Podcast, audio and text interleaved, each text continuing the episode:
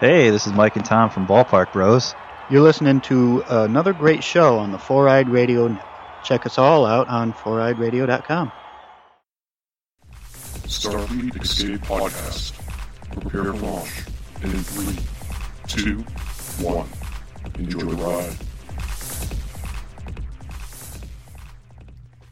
Hello and welcome to the Starfleet Escape podcast on the Four Eyed Radio Network, where we escape into the Star Trek universe.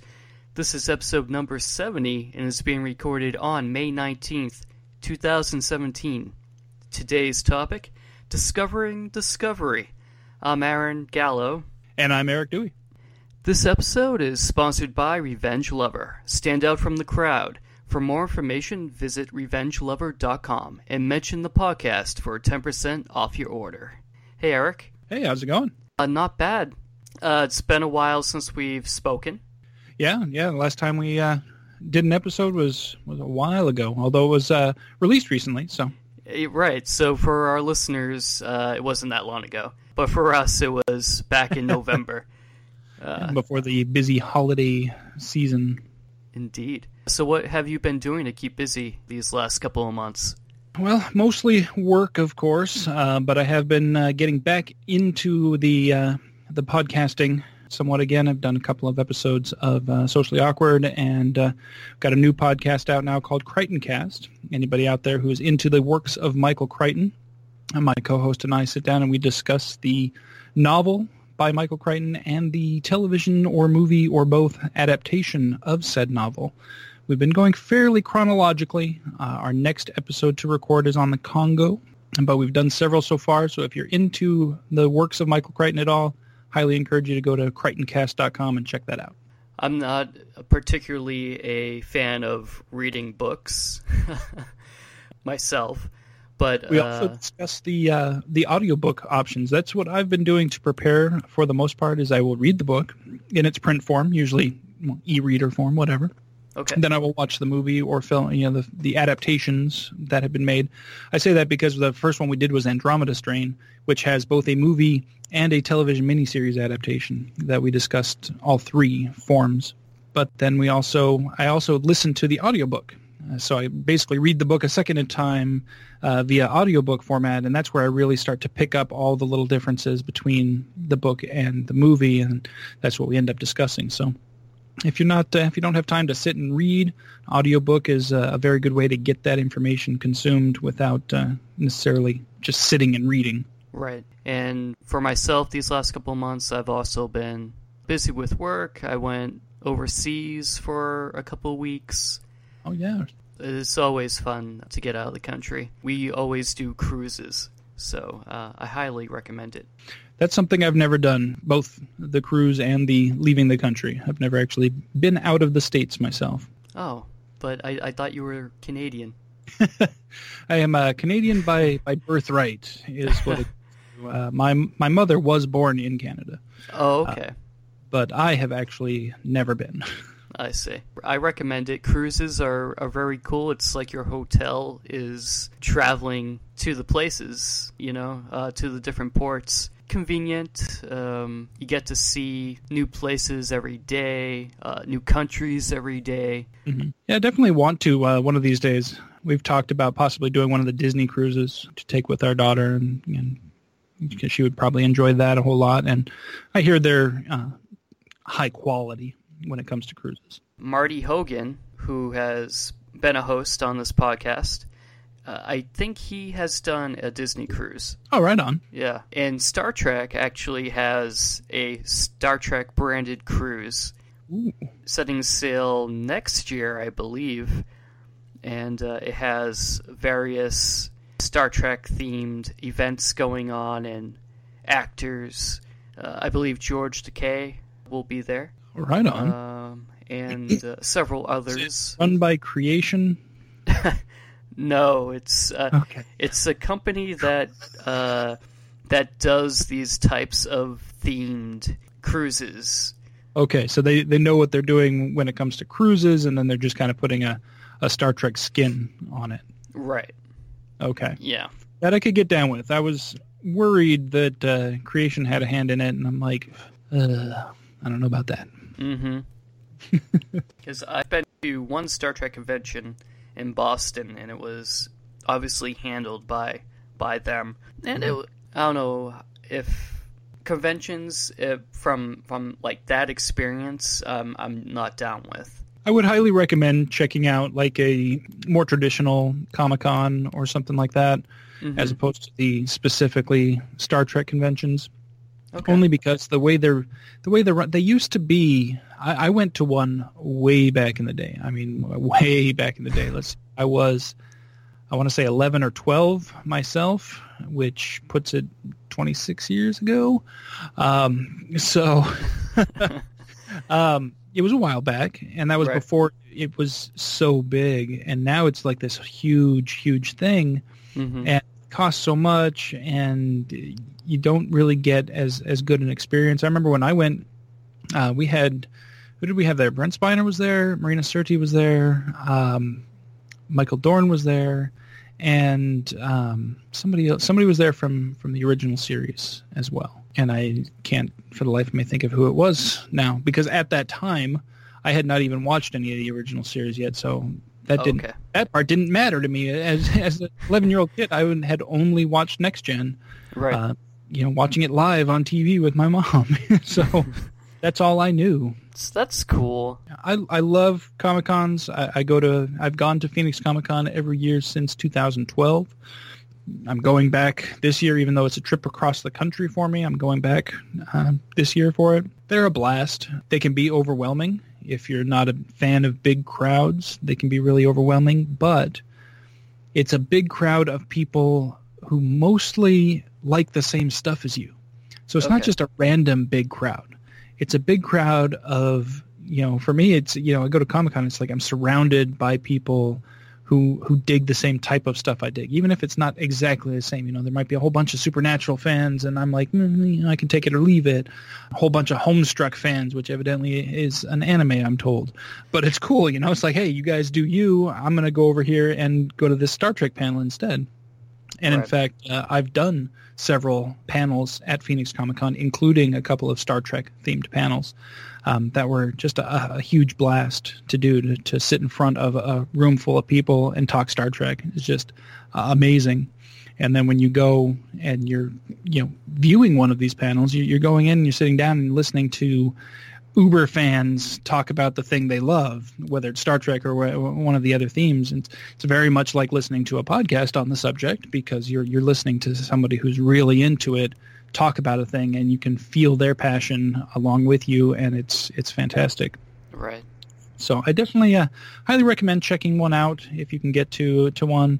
I would start with uh, maybe a smaller one if you can find a more like a local convention, one of these one or two day conventions somewhere near you that you can go check out. Um, I was hoping to to go up to uh, Monroe Comic Con up in Monroe, Michigan, uh, close to fairly close to me, but I wasn't able to make it. I happened to be working the one day that the convention was being held, of course Of Um, course. but uh, they have stuff like uh, Motor City Comic Con is actually happening this weekend in Detroit. There's there's conventions all over the country, all throughout the year. So I'd, I'd say find one of those and, and check it out. You might uh, find it to be a better experience, even if it's not focused on the one thing that you're the biggest fan of. Mhm. You'll probably still find content that you're interested in. Either way. Cool. I'll definitely have to check it out. I have friends that go to the Boston Comic Con every year. Mm-hmm. Um, I think I have. I know someone who gets a table every year and sells her drawings, which is pretty cool.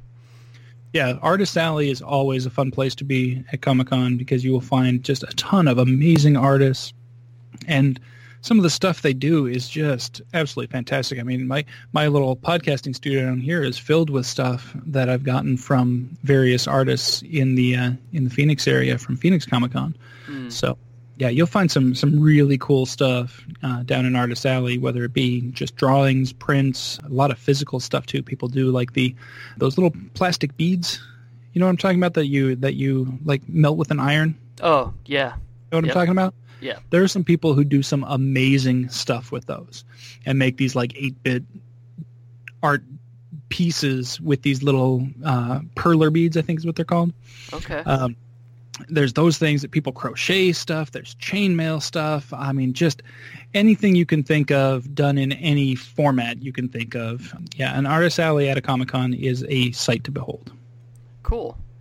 Yeah, we'll definitely have to check it out. But for now, let's move on to the news because we have a lot to get to Yes. with uh, the recent Star Trek Discovery trailer that was released. So Indeed.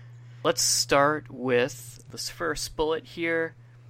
Chris Pine hosted Saturday Night Live on May 6th and performed a Star Trek skit. Premise of the skit was an unaired episode from season 3 of the original series titled Spock's Secret, in which Spock's half brother, Spocko, arrives to save the day. Spocko, eh? Uh, Spocko. Obviously, this was filmed before Star Trek Five. Um, I did not get a chance to uh, to watch this yet. I, I it was one of those things like I knew it existed, and I kept seeing it like pop up on my Twitter feed, and I'm like, oh, you know what? I'm going to watch that when I'm at home and can watch it on a bigger screen instead of just watching it on my phone. And I just never, I, just never got to it.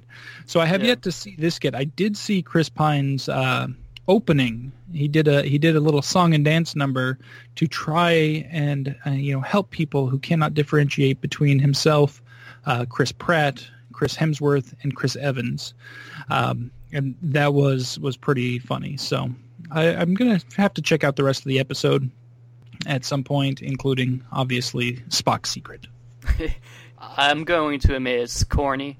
There are some funny moments in it. The uniforms are spot on. The bridge, however, is not, which is unfortunate because during the 70s they like made an awesomely accurate bridge for their uh, Star Trek skits. Yeah, you wonder why it would be that hard to recreate what essentially was uh, was a cardboard set to begin with. It's like this isn't exactly the hardest set in the world to recreate. I could understand if they were doing a TNG or a Voyager or anything past that, that the that the set would be harder to to Mhm. recreate. Right. But a TOS set should not be that hard for a professional team of set builders to to accomplish. Yeah, alas. Uh, it was still funny. I recommend it. Uh, the link to the skit is in the show notes if you guys want to take a look. Uh, so, next up here, Fox announced a Seth MacFarlane space comedy called The Orville. The series is a Galaxy esque uh, show and uh, could be considered a parody of Star Trek. Yeah, it looks. Uh, I, I just watched the trailer recently. Um, I had heard about it. Oddly enough, I'd actually heard about the existence of the show several months back uh, through a random post on Reddit in the "What is this thing" subreddit. I don't know if you've ever checked that out. Uh, the "What is this thing" subreddit is fantastic. People post pictures of random things they found, uh, whether it be in their house or in their attic or you know at an estate sale or whatever, whatever. They find these things and they post them, and people tell them what it is and it's it's amazing sometimes because you see something and it's like no clue whatsoever and then you open up the link and you know 5 minutes after it had been posted somebody not only identified it but showed a link to exactly where you could buy one just like it in new condition or something like that Oh, wow. somebody had posted somebody had been driving down the road and they had seen a there had been a truck going by carrying something big on the big flatbed and there had been a tarp over it i think but the tarp had come loose on one side and had Mhm. shown the side of what looked like a a, spaceship a star trek-esque uh, spaceship basically and part of the registration number was was visible on it. And somebody had snapped a picture and posted on what is this thing? And uh, you know it's like is this is this from a new star trek movie? Is this from discovery? What you know what is this from? And somebody was able to identify him like nope that most likely is from this seth macfarlane based parody type star show that's going to be coming out sometime in the near future like that's where like somebody was able to identify that that's where this is from just based on a few small articles that had talked about this maybe being an upcoming thing sometime in the near future. And that's actually where I first heard about this. And I was like, wow, all right then. Cool. That's uh, that's pretty random, uh, but awesome at the same time. It also uh, makes me excited to think that they are going to be using some practical graphics in this show. The fact Yeah. that they had this uh, fairly large model of the ship, I'm assuming the Orville, that is that is going to be used for the show. The fact that they had this relatively large piece that is the uh, the, the model for the ship makes me think we're going to get some some pretty decent practical graphics out of this, not just CGI everything. Right. I uh, saw some tweets from uh, Seth once this came out, and one of the things they talked about was having practical models as well as the CGI. So that's pretty cool. Star Trek has gotten away from the practical models, uh, starting with. Um, they started to do it a little bit in Star Trek Voyager. Uh, then towards the end, everything was was uh, CGI, and uh, to you know the current iterations of Star Trek. Movies and TV shows will always go for what's cheapest first and what looks good second, unfortunately. And, you know, back in the day, uh, computer graphics were ridiculously expensive. So you, you used them very sparingly. You only, you only used them when you had to, when you couldn't do something physically. Now computer graphics are so cheap. It's like, well, it's you can you know create an entire 30 minute episode of something in the computer for cheaper than it would take to build one model. So I can see why they do it. It's unfortunate because a lot of times those computer graphics just don't hold up as well as you think they're going to. I just recently rewatched. I was feeling a little masochistic the other day, and I decided to rewatch the Star Wars prequels. Oh, okay. I had not seen any of them since Revenge of the Sith was out in theaters. Mm. I had not rewatched them since then. Yeah, that was And- some oh time my ago. gosh. Oh my gosh, those graphics do not hold up. Yeah. And oh, those movies are just so bad. I'm so glad that we got new people at the helm and these new movies have been so fantastic because man, those were bad movies. Yeah.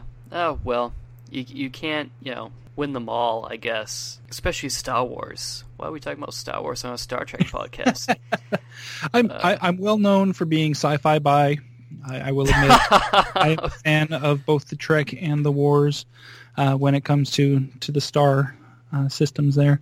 But uh, yeah, so yeah, practical graphics can be fantastic. Back on track. Uh, so next up is something we talked about in the last episode. In the last episode was in the "Would you buy it" section of the show. This time it's in the news. Uh, the S- Star Trek Green Lantern Volume Two, Number Six, was released on May 10th. So there's there's more than one of these apparently. Star Trek Green Lantern crossover evidently very popular. I'm on board with a good crossover, even if they don't make sense in theory. You know, right. even if you look at it at, on the on its face and say, "Well, that just doesn't make sense," I, I'm still willing to give it a chance because I've known so many good stories to have been told with inexplicable characters, basically. So I'm always Right. willing to give them a chance and see how they treat it. It's one of those things. A lot of times when you get crossovers like this, you'll get one side or the other claiming that they got the short end of the stick. You'll have Star Trek fans saying they didn't include enough Star Trek in it. It was all Green Lantern with a couple of Star Trek characters. Or you'll have Green Lantern fans saying the opposite. It was just a Star Trek book. The Green Lantern showed up for a scene. Well, you know, sometimes you run that risk. Right. But if it's a good story that's being told, I'm all for it. I'm all for good storytelling, regardless of the format, whether it's a book, a movie, a comic book, a video game, whatever it is. If you tell me a good story, I'll give it a chance. Yeah. Have you read any of these Oh no. particular crossovers? No, no. I'm not uh personally I'm not that big of a comic book fan. Although I do own several Star Trek comics. Did you see the uh, next gen Mirror Universe comic that was being given out for Free Comic Book Day this year? I did and I was working that day.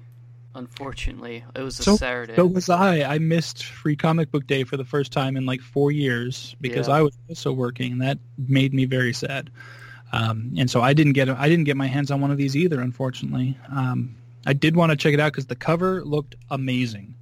Picard with a sleeveless uniform, just ripped, just absolutely ripped.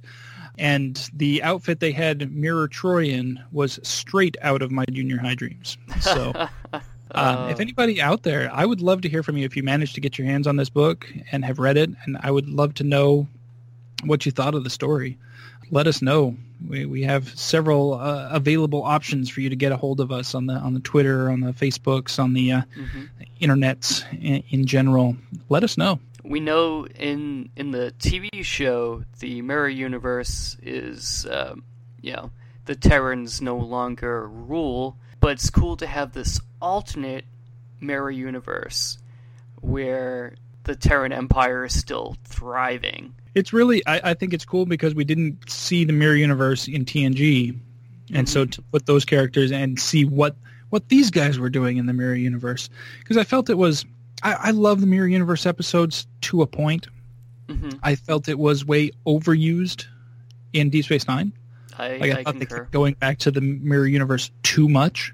hmm Uh, but then, you know, we didn't get it at all in Next Gen, so I'm like, okay, well, I guess they're making up for lost time. Right. Like just a little a little sprinkle of mirror universe in my trek just a little a little dash you know it's a little seasoning Right. I think a majority of them were before the Dominion War started. At least the first one was before the Dominion War. So they uh, were still kind of feeling their way through, like the first couple of seasons. yeah they were still doing they were still kind of sticking to a more episodic nature as opposed to the the overreaching story arc that they eventually went to which i absolutely love Right. I, I love I love Trek both ways. Like I love the episodic nature of Next Gen, the fact that I can go and pull up any random episode from any season, basically, and with the exception of a few two parters here and there, I get a complete story out of that one episode, hmm no matter what.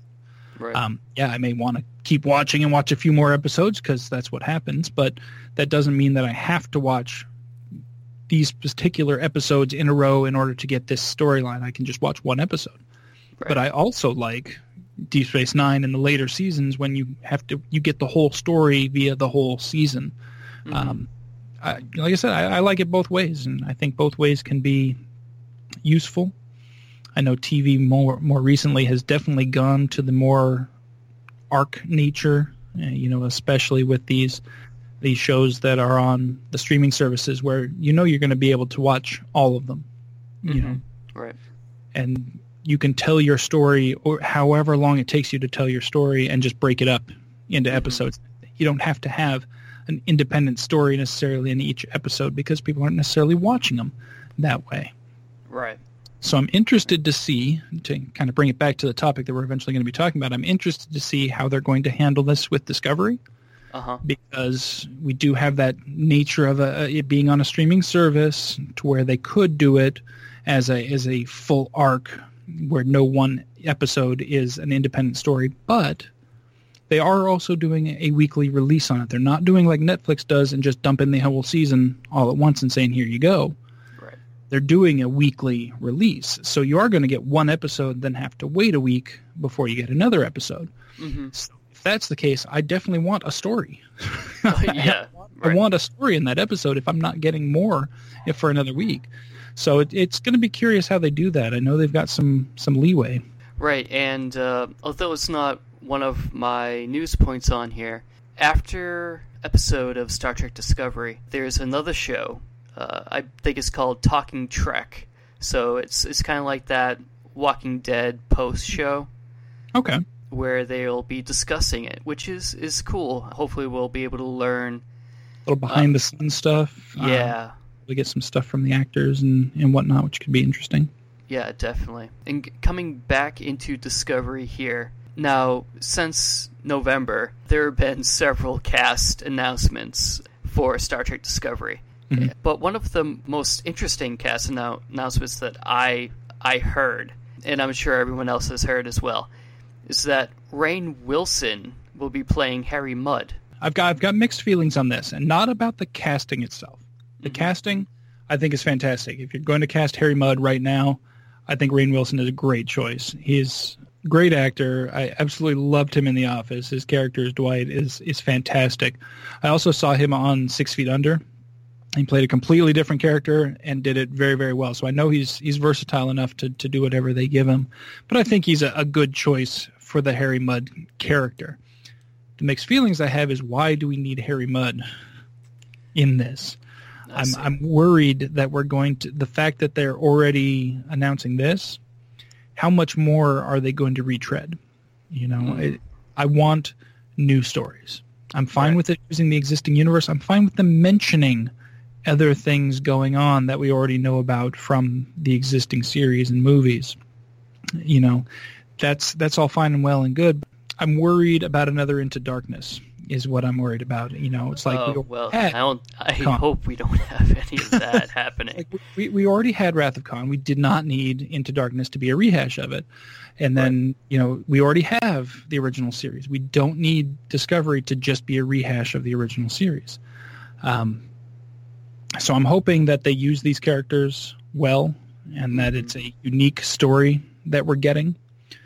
There are a couple of things that uh, that worry me in that respect, but also a couple of things that give me some good hope in that respect. So Okay. we'll, we'll talk about that when we start dissecting the trailer a little bit as well. But uh, Sure. as far as the casting goes, I, I like the choice of actor for the character. Not sure if I like the choice of character for the show. Gotcha. I'm optimistic. Um, it'll be interesting to see maybe Harry at Prime because he was wanted by by the Federation. So maybe at this point in time he's not wanted, or uh, maybe we'll see why he becomes wanted. we, we find out why he's wanted. Yes. Yeah. So so I think that would be interesting. Uh, and finally, rounding out the news here, Star Trek Discovery is on course for the fall premiere, and probably the most exciting news about this uh, it's been extended from 13 episodes to 15 episodes for the first season. That is interesting, and I'm wondering if that has to do with the, again, like I said, with the with a full story arc. hmm If they just found that they had, you know, hey, we need more than 15 hours to to to tell this story, and since they they haven't been given a firm, this is something that I found interesting as well. They have not been given a firm. This is how many minutes each episode has to be. They've been given kind of an over under mark. They're like, okay, ha- you have to fill at least this much time and don't go over this much time. I don't know what those numbers are, but Right. that's what they've been given as far as as long as if it falls between here. So it's again much more like these shows from Netflix and uh, Amazon Prime where they're given leeway to tell the story how they feel it needs to be told without constriction of a specific time frame. And I Right. love that because that means if your story fits into a smaller episode, great. If you need an hour and a half to tell your story, great. Do what you need to do to tell me the story the way that the the, the director and the writers want to tell it, and I will Mhm. stay tuned. You know, Right. um, when you have these specific episode constraints, what you end up with is things being shortened and cut that are necessary. That you you you wonder why why did they cut that? That's great. Well, they probably cut it for time, or you end up with filler. You end up with just unnecessary exposition, unnecessary just you know, hey, we're going to show you this planet for eh, about three minutes, um, just an exterior shot of this planet because uh, we didn't hit our runtime. So here's a planet. right. Look at it. Look Right. at it. Uh, so I, I'm glad that they're not on a tight requirement as far as that goes. Mhm. I feel as though the premiere episode may be on that kind of restriction only because the first episode's going to be aired on CBS, uh, the television station. Yes. I, I think most likely what we're going to see, because they have announced that it's, it's a two-part premiere as well. So they're giving them two episodes essentially to do it. So I'm hoping what we get is filler and not cut stuff to, to fill those two, two those two episodes and give us uh, the the full story that they intend to tell. But I think that they probably still have a little bit of leeway because of the way they're marketing it that you know what hey if you go a little bit over that's fine we'll cut a few commercial breaks or, or whatever we need to do because ultimately what they're doing is they're trying to sell all access Right. this this show is all about selling all access to people so i have a feeling we're going to see limited commercials in the actual pilot with the exception of ads for all access. I, that, that's my uh, my guess right now is that we're going to be seeing very limited commercial interruptions on these first two episodes that are broadcast on CBS, Mm-hmm. except for you know all access stuff. Sounds uh, reasonable to me. Uh, another option could be they might have an edited version of this two-hour pilot, and then an unedited version on all access. That's also a very good possibility because it is going to be released on all access pretty much immediately after it airs. Um, if you're not in the United States, almost every country that has Netflix besides the United States will be getting. Canada. Uh, yeah, yeah, United States and Canada, because Canada they've got contract with somebody else altogether. Yes. hmm Uh, so if you're in the U.S., you'll need CBS All Access to see anything past the premiere. You know, well, to see it legally beyond the premiere. Um, if you're in Canada, I think it's um, they're going to be airing it on a channel called Space or Science or some. I know it's a Uh, one-word name. That is it. Yeah. Just Science. Uh, it might be sci- uh, I think it's Sky, but I'm not 100% on that. I know. I know it's like a one-word space or science or something. It's Right. something. It's something along those lines. Right. Um, basically their kind of sci-fi network type of situation. Um, but then, like every other country in the world, is just going to get it on Netflix. But unlike Netflix shows, where they just drop the entire season all at once, it is going to still be restricted on a week by week basis. They're going to put up the new episode each week, and I think it comes up like 24 to 48 hours or something like that after it's uh, released on CBS All Access. Or I know it's not exactly the same time. It, like it takes them a day or two to get it to Netflix for these other countries. Hmm. I'm looking forward to it. I've already got my CBS All Access. Um, you know, I got it got it in preparation, and because there's other stuff on there that you know, it actually is a, a pretty good deal for everything that they offer, and the fact that their their contracts with Hulu and uh, Netflix are going to be running out. So the stuff that you can find right now from CBS on Hulu and Netflix is not going to be there forever. There's certain things like part of the whole deal with Netflix was that they got the entire Star Trek catalog. That's not going away anytime soon. But other things, you know, if you watch these other CBS shows that right now a lot of people watch on Hulu, they're not going to be around there once that contract expires because they're going to be transitioning over to all access only. I plan on getting all access, obviously. I won't be able to do this podcast if I didn't get all access, I think. uh, at least not, I wouldn't be able to do it well, but I'm going to wait. So, I was okay with jumping the gun because I've uh, we we cut the cord, so to speak, with cable uh, Uh-huh. a long time ago. Yep. We've been internet only for for a few years now, and even with all the various streaming services we pay for, we currently have uh, Netflix, Hulu, uh, Amazon Prime with the Starz, Cinemax, and Showtime add-ons. wow, I've got okay. the HBO, and I've got the uh, CBS All Access. Um, am I missing anything? I think that's it. I think that's it. Um, oh, and I've got the MLB.TV for my. Oh, wow, alright. Um, got to watch my Diamondbacks games. That's the only live sport I care about. So thankfully, that's one thing I talk to people who want to cut the cord all the time. They're like, "What about sports?" I'm like, "Well, uh, you know, everything has their little packages. But if you Uh-huh. like a home team, you're host because there's blackouts. Like if I Right. still lived in Arizona, MLB.TV would do nothing for me because all of the Diamondbacks games would be blacked out. I wouldn't be able to watch them on MLB.TV. I would have to, unless I had a cable provider log in to, to unlock them. Right. But because I live in Ohio, I only have to worry about when they play Detroit, Cleveland, or Cincinnati, which doesn't happen too many times throughout the year, so I'm good. Oh, well, there you go. But yeah, but even with all of that, we're still paying less than half of what we used to pay for cable. Jeez, dude. Yeah, that's that's why we that's why it's like okay, yeah, it's an extra six bucks a month or whatever for this additional service, but that's compared to you know we were paying at one point like oh, I think it was like 175, 150 to 175 or something like that for Yeah. cable with the, with the you know we had the DVR and the HBO package and whatever, but yeah, it was ridiculous and Yeah. Not nearly as uh, freedom as full of freedom as the streaming services. I mean, I've got all the apps on my phone. I can watch anything I want on my phone or on my tablet or on my laptop, or I've got a TV that has Roku built in, so I can watch Uh-huh. everything on that. Nice. I mean, we literally don't even have a DVD player attached to our TV Mhm. or DVD, Blu-ray, anything because everything is on streaming. Yeah. Uh, we have a, a friend of ours has uh, Vudu, yep. and he he buys a lot of DVDs and Blu-rays, and almost all of them now come with digital copies Mhm. that he can load into his Vudu, which he's shared with us. So anything he buys, I can watch. Nice. it's pretty fantastic. Yeah. Um, so, yeah, there there are options out there. I mean, for some people, cutting the cord just isn't an option, but uh, unless you're big into a lot of different sports, I would highly recommend it for most people. So, Since we're talking about money, why don't we talk about uh, would you buy it?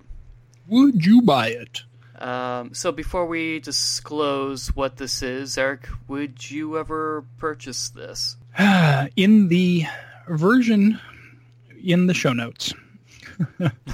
Uh huh. Uh, definitely not the version with in the show notes, and, and I'll, I'll give you a couple of reasons why after we reveal it. But two major reasons are the the price and the source. Oh, okay. Not the the item itself is pretty cool, Uh huh. and I wouldn't mind having something like it. Okay. But the the one specifically in the show notes, uh, no, I would not buy. I see. I agree.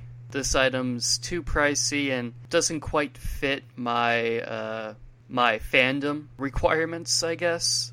And what we're talking about is the Star Trek: The Next Generation Kataan. I want to say that's what it's uh, called. Probe pendant. Uh, so the probe from uh, Inner Light. absolutely fantastic episode. Really, really showcased Patrick Stewart's ability to act. Just a just a phenomenal episode. One of those ones that you can go back to time and again and rewatch it and and get something out of it every time.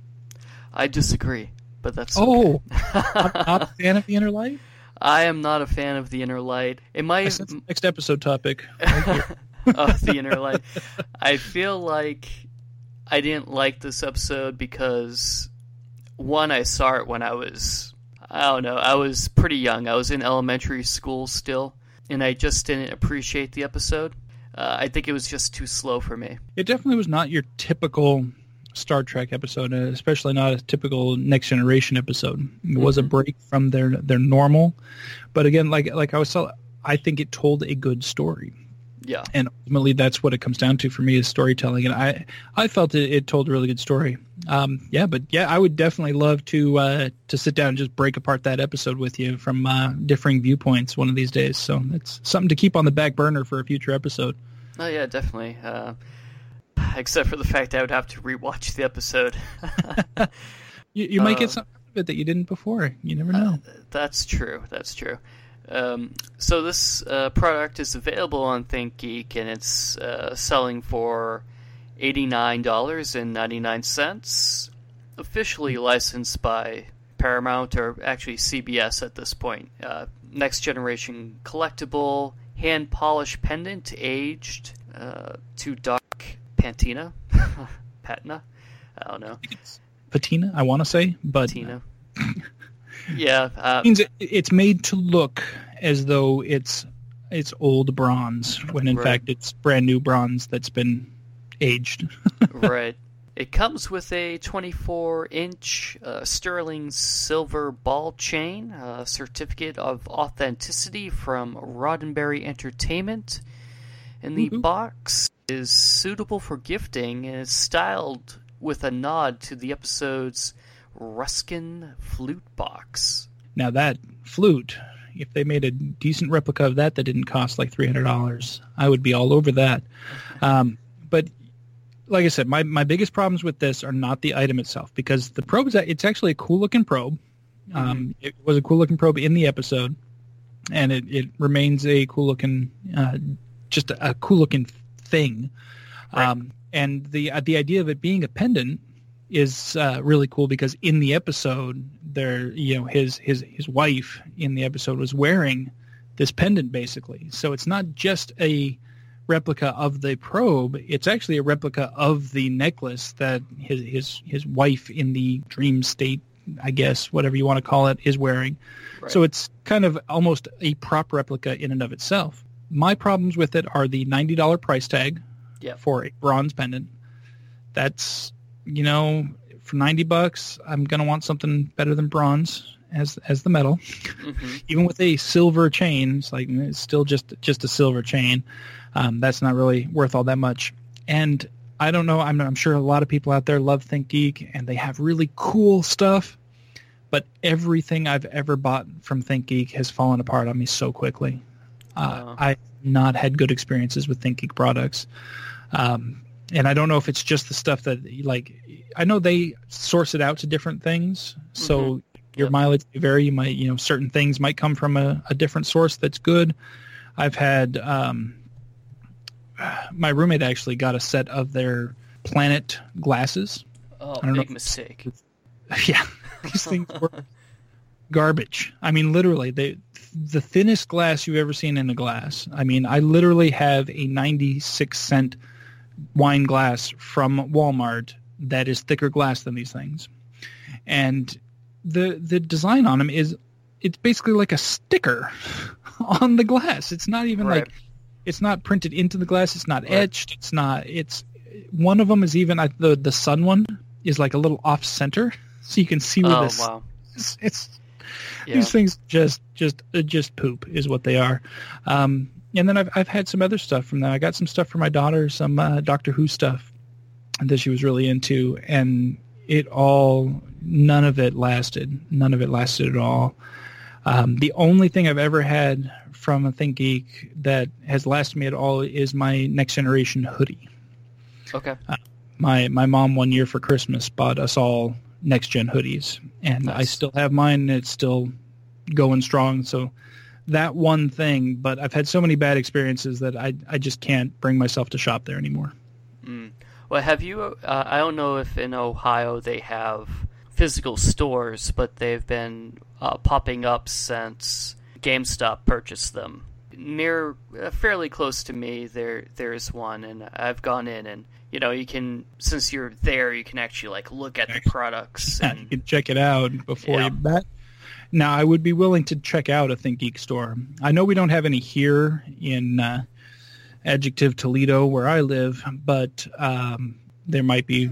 You know, if I go to Columbus or Cincinnati, they might have one there, and those are you know just a couple hour drive away. Both of those from me. Um, they might even. I wonder if they have one in Detroit. I'm actually closer to, to Detroit than I am to Cleveland or Cincinnati. It's only about a 40 minute drive to Detroit, so okay. if they've got one there, uh, I might be able to, to check it out.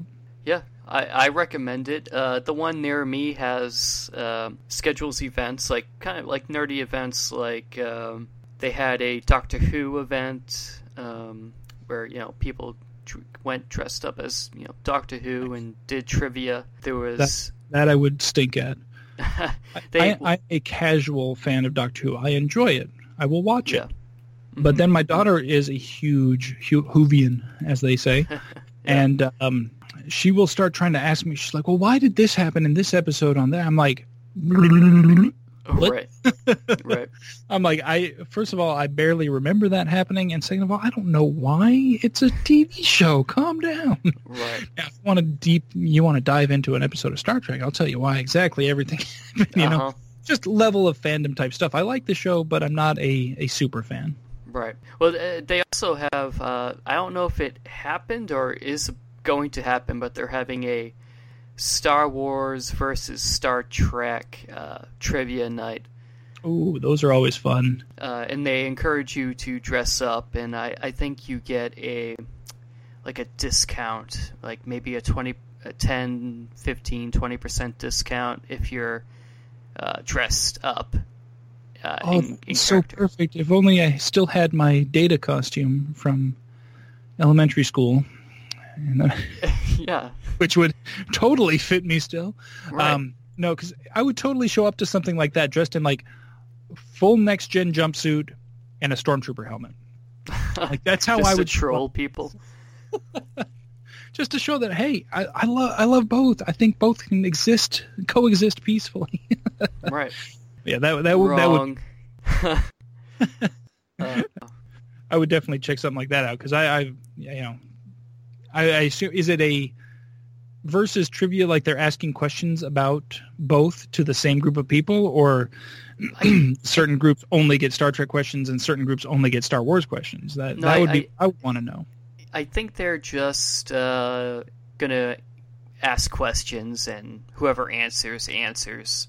Oh, see now now I feel like I could totally clean up in that environment because Mm. you'd have the groups of people who are only Star Trek fans trying to get those questions, and people who are only Star Wars fans getting those questions, and I'd be in there getting all the questions. So I'd be like, mm, "Give me the prize money now."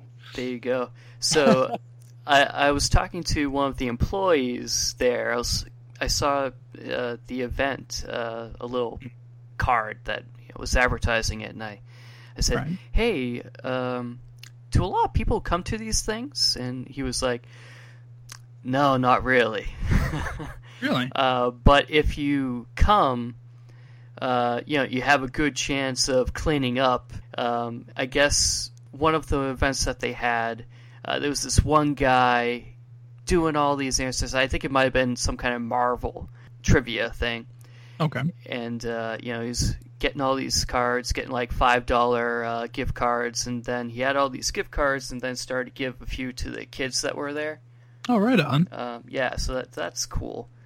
Um, but if if you're listening to this and you've been to a Think Geek event in uh, in Braintree, uh, Massachusetts, or in uh, any of the other uh, Think Geek locations, let us know how they were. Did you have fun at them? Would you recommend us go to one? Uh, I was kind of considering asking the store manager if they would let me like go in there and record during one of these trivia uh, events. Uh, I think it might be cool. That would be awesome. And Yeah. a lot of times stores are totally cool with stuff like that. I remember one of the shows on the network here, uh, Arcade Bros. They used to be able to. They used to go and do like the midnight release parties at uh, at GameStops for different video games, and uh, you know they had a really good time with that. They set up a little table outside. They had uh, their microphones set up. They would, uh, you know, people would be able to ask them questions while they were waiting in line, and you know, talk to them and stuff like that. Um, I think you could definitely set something like that up, some sort of, you know, way to to record an episode or at least get some get some audio to to put into an episode uh, from one of these events. Right. Uh, yeah, that I think that would be cool. So why don't we jump into the topic of the show, uh, since we have a lot to go through in this uh, uh, about three minute trailer. Oh yeah. Um, uh, so a little background here. So the topic is Star Trek Discovery. Uh, breakdown of the trailer. Uh, so this happens, or Discovery takes place about 20 years after uh, the USS Kelvin. Now, in the prime timeline, the Kelvin was not destroyed. Right. Uh, presumably, it's retired uh, by now in, in the timeline. And it's 10 years before uh, Kirk takes command of the Enterprise. Yeah, this is this is a combination of things that I think is going to confuse a lot of people who are more casual fans of the franchise because you have you know you're telling people this is not associated with the movies. This is in the quote unquote prime timeline, which most people aren't going to. What do you mean by that? But it looks very much like the new movies because obviously Uh huh. the Kelvin itself was technically a prime timeline ship. Right. You know, that ship existed in the prime timeline in the in the form that we in which we saw it. So you know because it obviously was there before Nero ship you know before all this stuff happened and created this alternate timeline that we're dealing with now. I don't. On the one hand, I, I have mixed feelings about this because I on the one hand I do like that it's not going along with the movies that we're we're exploring the current timeline and not or the the existing timeline from the other TV shows that Right. we've that we've grown to know. But on the other hand, I liked the fact that the movies, when they coincided with active movie, when, when movies coincided with active TV shows, they existed together.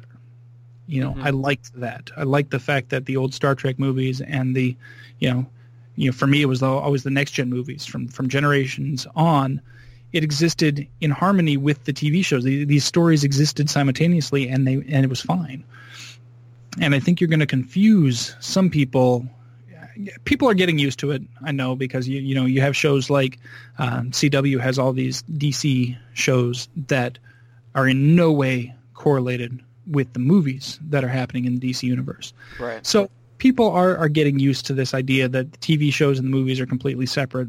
But for my money, I've always enjoyed Star Trek being one unified front when it came to the, the media I was seeing. And so this is going to be interesting. Once again, I go back to my old thing, though. If you tell me a good story, I'm not going to care. Right. So ultimately, that's what I'm hoping. But I, I think you are going to confuse and possibly alienate some of the casual fans by not having these tied in to the movies. Right, and I agree. So it's it's really weird the dynamic of fans that are out there. Uh, Yeah. There's people that you know have want nothing to do with the JJ verse. Mhm. They just want you know their traditional Star Trek, and then you know you you have people that see this and love it. They're like, "Oh, this is so awesome," and then you have people saying this isn't Star Trek, and it's just so confusing. uh, like I don't understand people. Like it's Star Trek. Just accept it and let it embrace you. I don't understand the the fan who complains about everything, and we see those in every fandom. Mean, this is not in any way limited to Star Trek fandom, in any way, shape, or form, because this exists. I've seen it across so many different fandoms where any new thing, you have half the people love it, half the people hate it, and it's just they don't want to just accept it like it is. That's what it is. Like just Right. try to, to to take it in acknowledge you know it's fine if you don't like it if there's something specific about it you don't like even i'm perfectly willing to discuss that Right. if it's just a this isn't what i know well no because it's hopefully a new story we Right. don't want rehashes of the same old stories that's i definitely do not want that i want new stories and that's why i'm a little i don't know I, i'm very curious how you feel about this about them making it yet another uh, prequel series essentially instead Right. of going further into the future there's a lot of sentiment that says you know yeah if you go back you can cash in on the sentimentality of people who are TOS fans and next gen fans and you're going back and back but the further you go back you either have to go way way back which is kind of what Enterprise tried to do but even then they still stepped on their own toes all over the place and Right. now you're going somewhere in between you're going between Enterprise and TOS and you know so you, you've got even more toes that you can potentially step on here hmm if you just if you went way into the future, then you have completely open. You you can tell any story you want to, Right. and I I don't understand why they, you know, it, it's again if they tell me a good story, I'm going to be totally okay with it. But I am curious as to why they chose this, and I'm not 100 percent on board with that being the choice. I mean, Mhm. obviously it is the choice. It's where they went with it, and I'm going to give it a chance. But I- I'm curious how you feel about them making it a, another prequel series as opposed to going forward. Uh, personally, I would have liked a post Next Generation series. Uh, it makes the most sense to me, um, and plus, I love you know that era in in Star Trek, and you could have actors from TNG, Deep Space Nine, and Voyager show up in those episodes, which which would have been awesome. Yeah, if you did 20, 30 years post TNG, it'd be perfect because Right. it literally is 20, 30 years post TNG.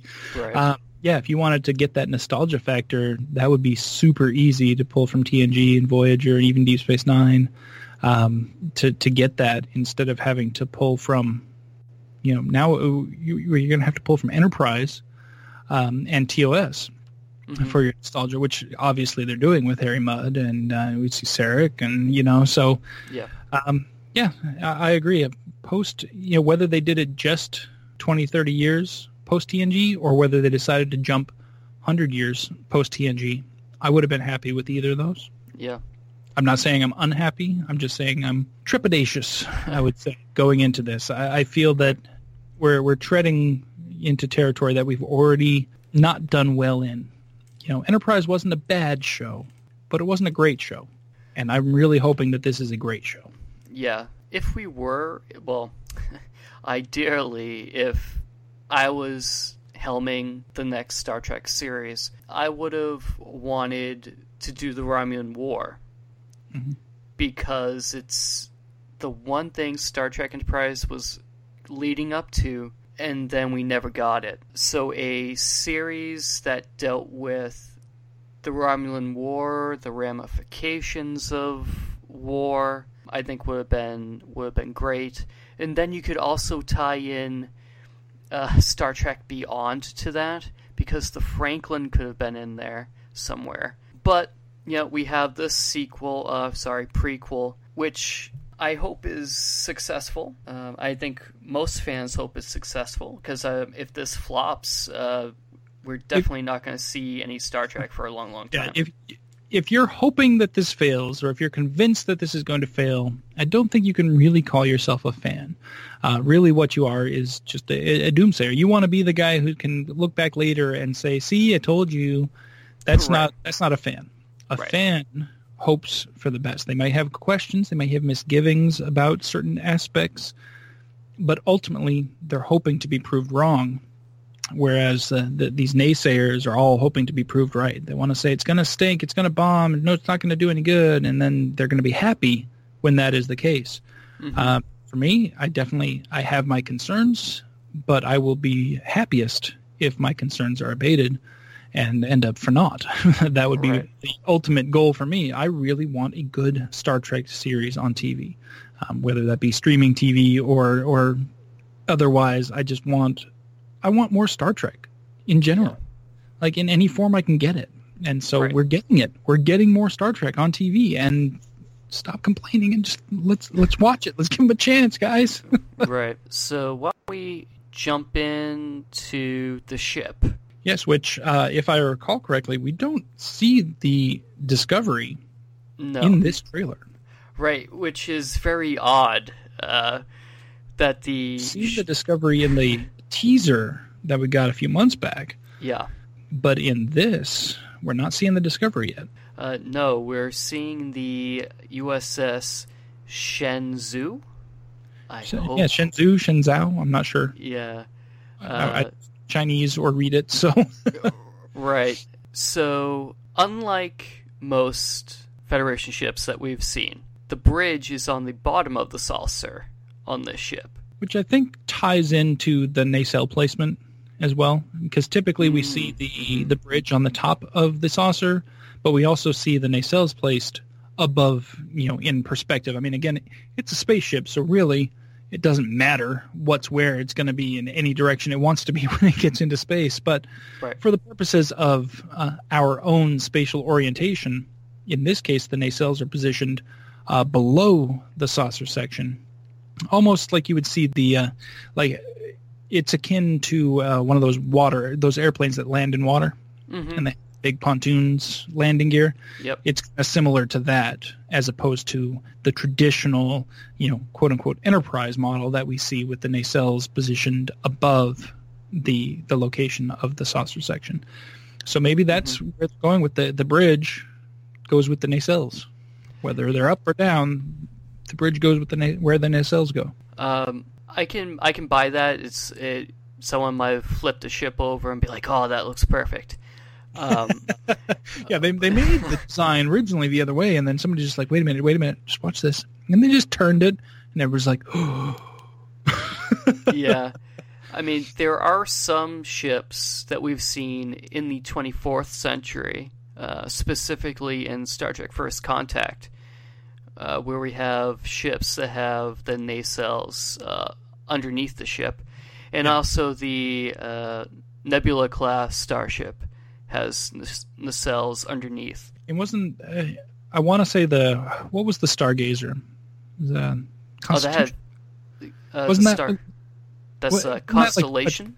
was it, was Constellation class? Um, yeah.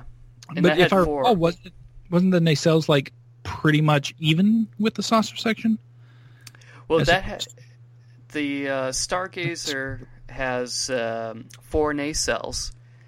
Oh, okay. Um, they were on top. They were like, okay, okay.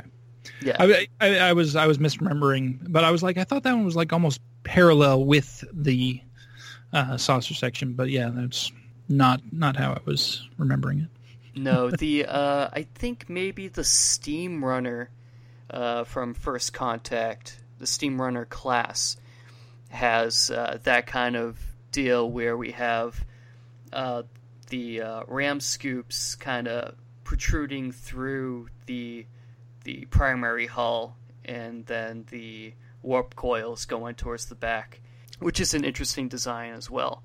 So I mean, overall. Um, this ship is built for atmospheric entry because in the trailer we see it in the atmosphere coming through some Yep. clouds. What do you think about the design overall? Do you like it, hate it? Uh, I kind of dig it. I, I actually, to be honest, I kind of dig the design of the Shenzhou a little bit better than the actual Discovery that we've Uh-huh. that we've seen thus far. right. Um, I'm not a huge fan. Uh, like I totally understand why they're going with the design they're going with, um, or at least that we've been told they're going with, you know, from previous teasers and such. But I actually, this one feels more Star Trek to me than that one does. That one seems a little bit more. I don't know. There's some something weird about the angles on it that just kind of throw me off. But this one Right. really seems more y- y- traditional Star Trek to me. I really dig it. I do enjoy the ship. Um, as far as the you know, you know, entering the atmosphere and everything. I know we've seen other ships do that, and it's always interesting when they do, since these are obviously not ships that are designed for atmospheric use in most cases. Mhm. So you wonder what kind of technology. You always want to know what kind of technology is at play to make it possible because these are not aerodynamic ships. You know, these are ships that are going to uh, to actually generate lift on their own. There's got to be some technology there to to keep it off the ground. But overall, yes, I, I do like the design of the Shenzhou. And I, I wonder if uh, the bridge placement is because this ship is made to kind of like hover above, like in the planet's atmosphere and kind of like scout around the planet. It's yeah, it's very possible. It could also be just a, a choice of design based on where it was built. If this was a ship that was built in atmosphere, it would make more sense to have the the bridge downward where you'd be able to see the ground as you're leaving it and and, Mhm. and as you said, you know, if it was like a land survey ship or, or something like that where it's designed to go into planets' atmospheres and survey the land of that planet, you you'd probably want the bridge down there, especially since uh, you know we're seeing that the uh, we're kind of going with the you know, again with the, with the Kelvin design where the bridge screen is a window, Right. not just a screen as we've seen in in other Star Trek designs. Mhm. Uh, yeah, it has it has augmented reality on it so that you can do different things with the computer as well. But ultimately, it's a window. right. So that makes more sense if your intended viewpoint is downward. Whereas it makes more sense for it to be on top when it's a ship that has been built in space for space use and has never really been intended to go into an atmosphere. You know, as we see with most of the, you know, from the Enterprise onward, basically, these are all ships that have been built in space Mhm. for use in space. Um, you know, discounting the Enterprise in the Kelvin timeline, which we saw being built on Earth. But um, for the most part, it's always been assumed that these were built at uh, Utopia Planitia, the, the shipyards, which are orbiting shipyards. They're not on the ground; they are in space. So Mhm. it kind of uh, that that's where I think they were going with it. Is like, where was this ship built? Was it built on the ground or was it built in space?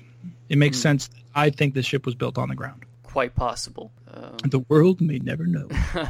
well, I'm sure they there'll be some kind of backstory to it, and hopefully it, it gets explained. So you mentioned the view screen is a actual window, which there are prime universe examples, like you said, the Kelvin and the Franklin, uh, both have windows as their view screen. Augmented reality on there uh, looks pretty cool. Some hologram type stuff.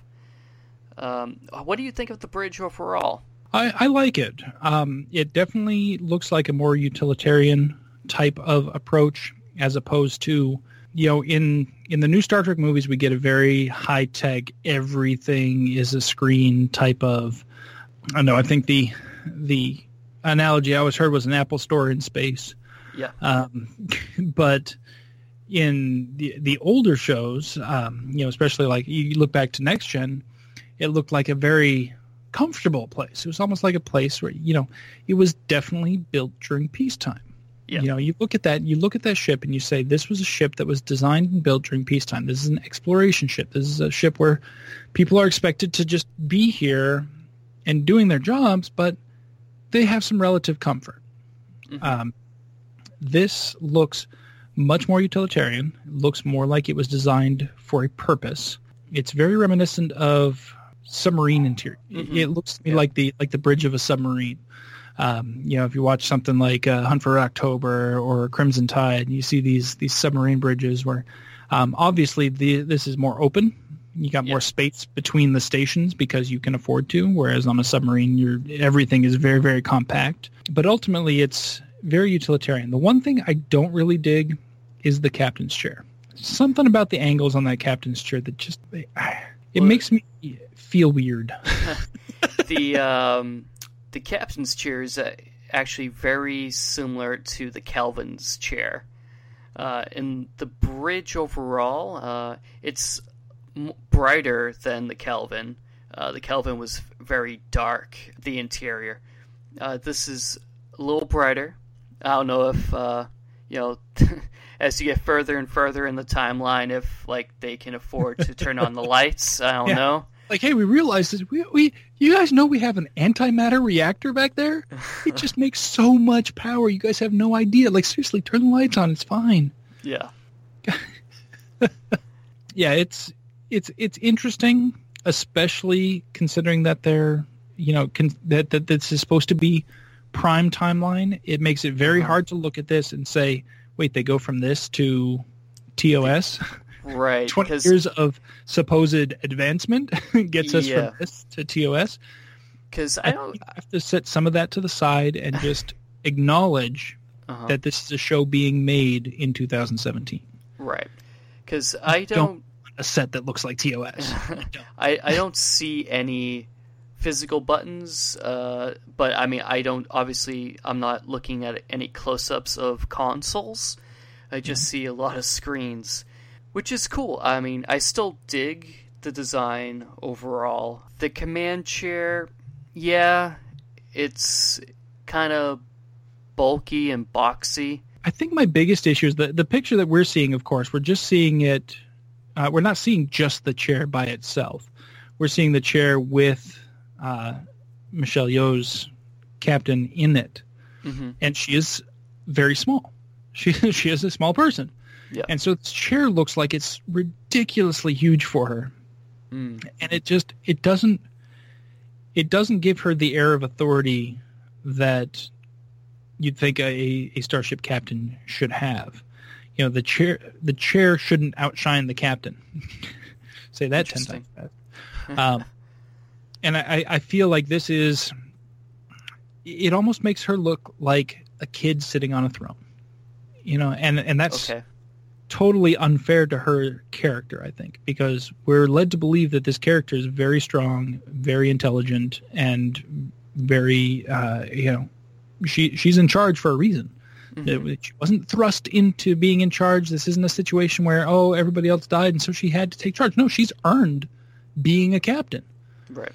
And this, just glancing at this and looking at that, you don't get that impression. And I think that's a, a design feel on the chair itself. You know, it's we're nitpicking here. I, I'm I Well, you definitely are. I'm picking nitpicks here, but you know, when we're looking at the set design, that's the one glaring thing that stands out for me is that the chair just it seems too big for her.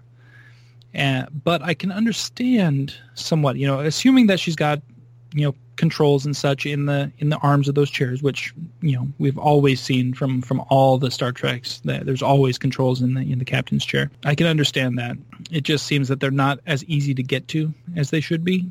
I feel Mhm. like those uh, arm the the arms should be angled in maybe a little bit towards the captain so that she Mhm. can see them more easily. because the way they are, it's just completely flat. In order for him to for her to see what those controls are, she's going to have to look over and down more, take her eyes off of the view screen more to see those controls. If I'm designing a captain's chair with controls in the consoles, I want those angled up towards the face so that they use minimal eye movement to go from the screen to the controls and back again. That's just that's just me. but Right. Because I mean, if you look at the original series uh, command chair, it's it's pretty it's pretty flat. Well, it was made out of cardboard boxes, so I mean right. it's going to be a little flat. And, Yeah. and that's what, like, you know, I do hear the complaints. I've seen the complaints about people like, how are they going to go from this to TOS in design? Like, that doesn't make any sense. It doesn't have to make sense. You Mhm. guys, you, do you really want a new Star Trek show in 2017 to have TOS style sets? Think about that for a second. Think about if that's what you really want. No, nobody wants that. It needs to be visually appealing and as visually appealing as we have the technology for today and as they have the budget for. And they have been given a serious budget. And we have really good technology these days. So I am perfectly happy with this looking more futuristic than the timeline that it's supposed to be before. I'm okay with that. Right. That part isn't a problem for me. But it is once again something else that, that could have been completely avoided had they said it in the future. Mhm. Had they gone future with it, then hey, all of these are just advancements, and we're good to go. It's it's one of those gray areas where you know you're going to have people complain about it one way or the other. Yeah. But Yeah. again, tell me a good story, and I'll forget all about it. Right.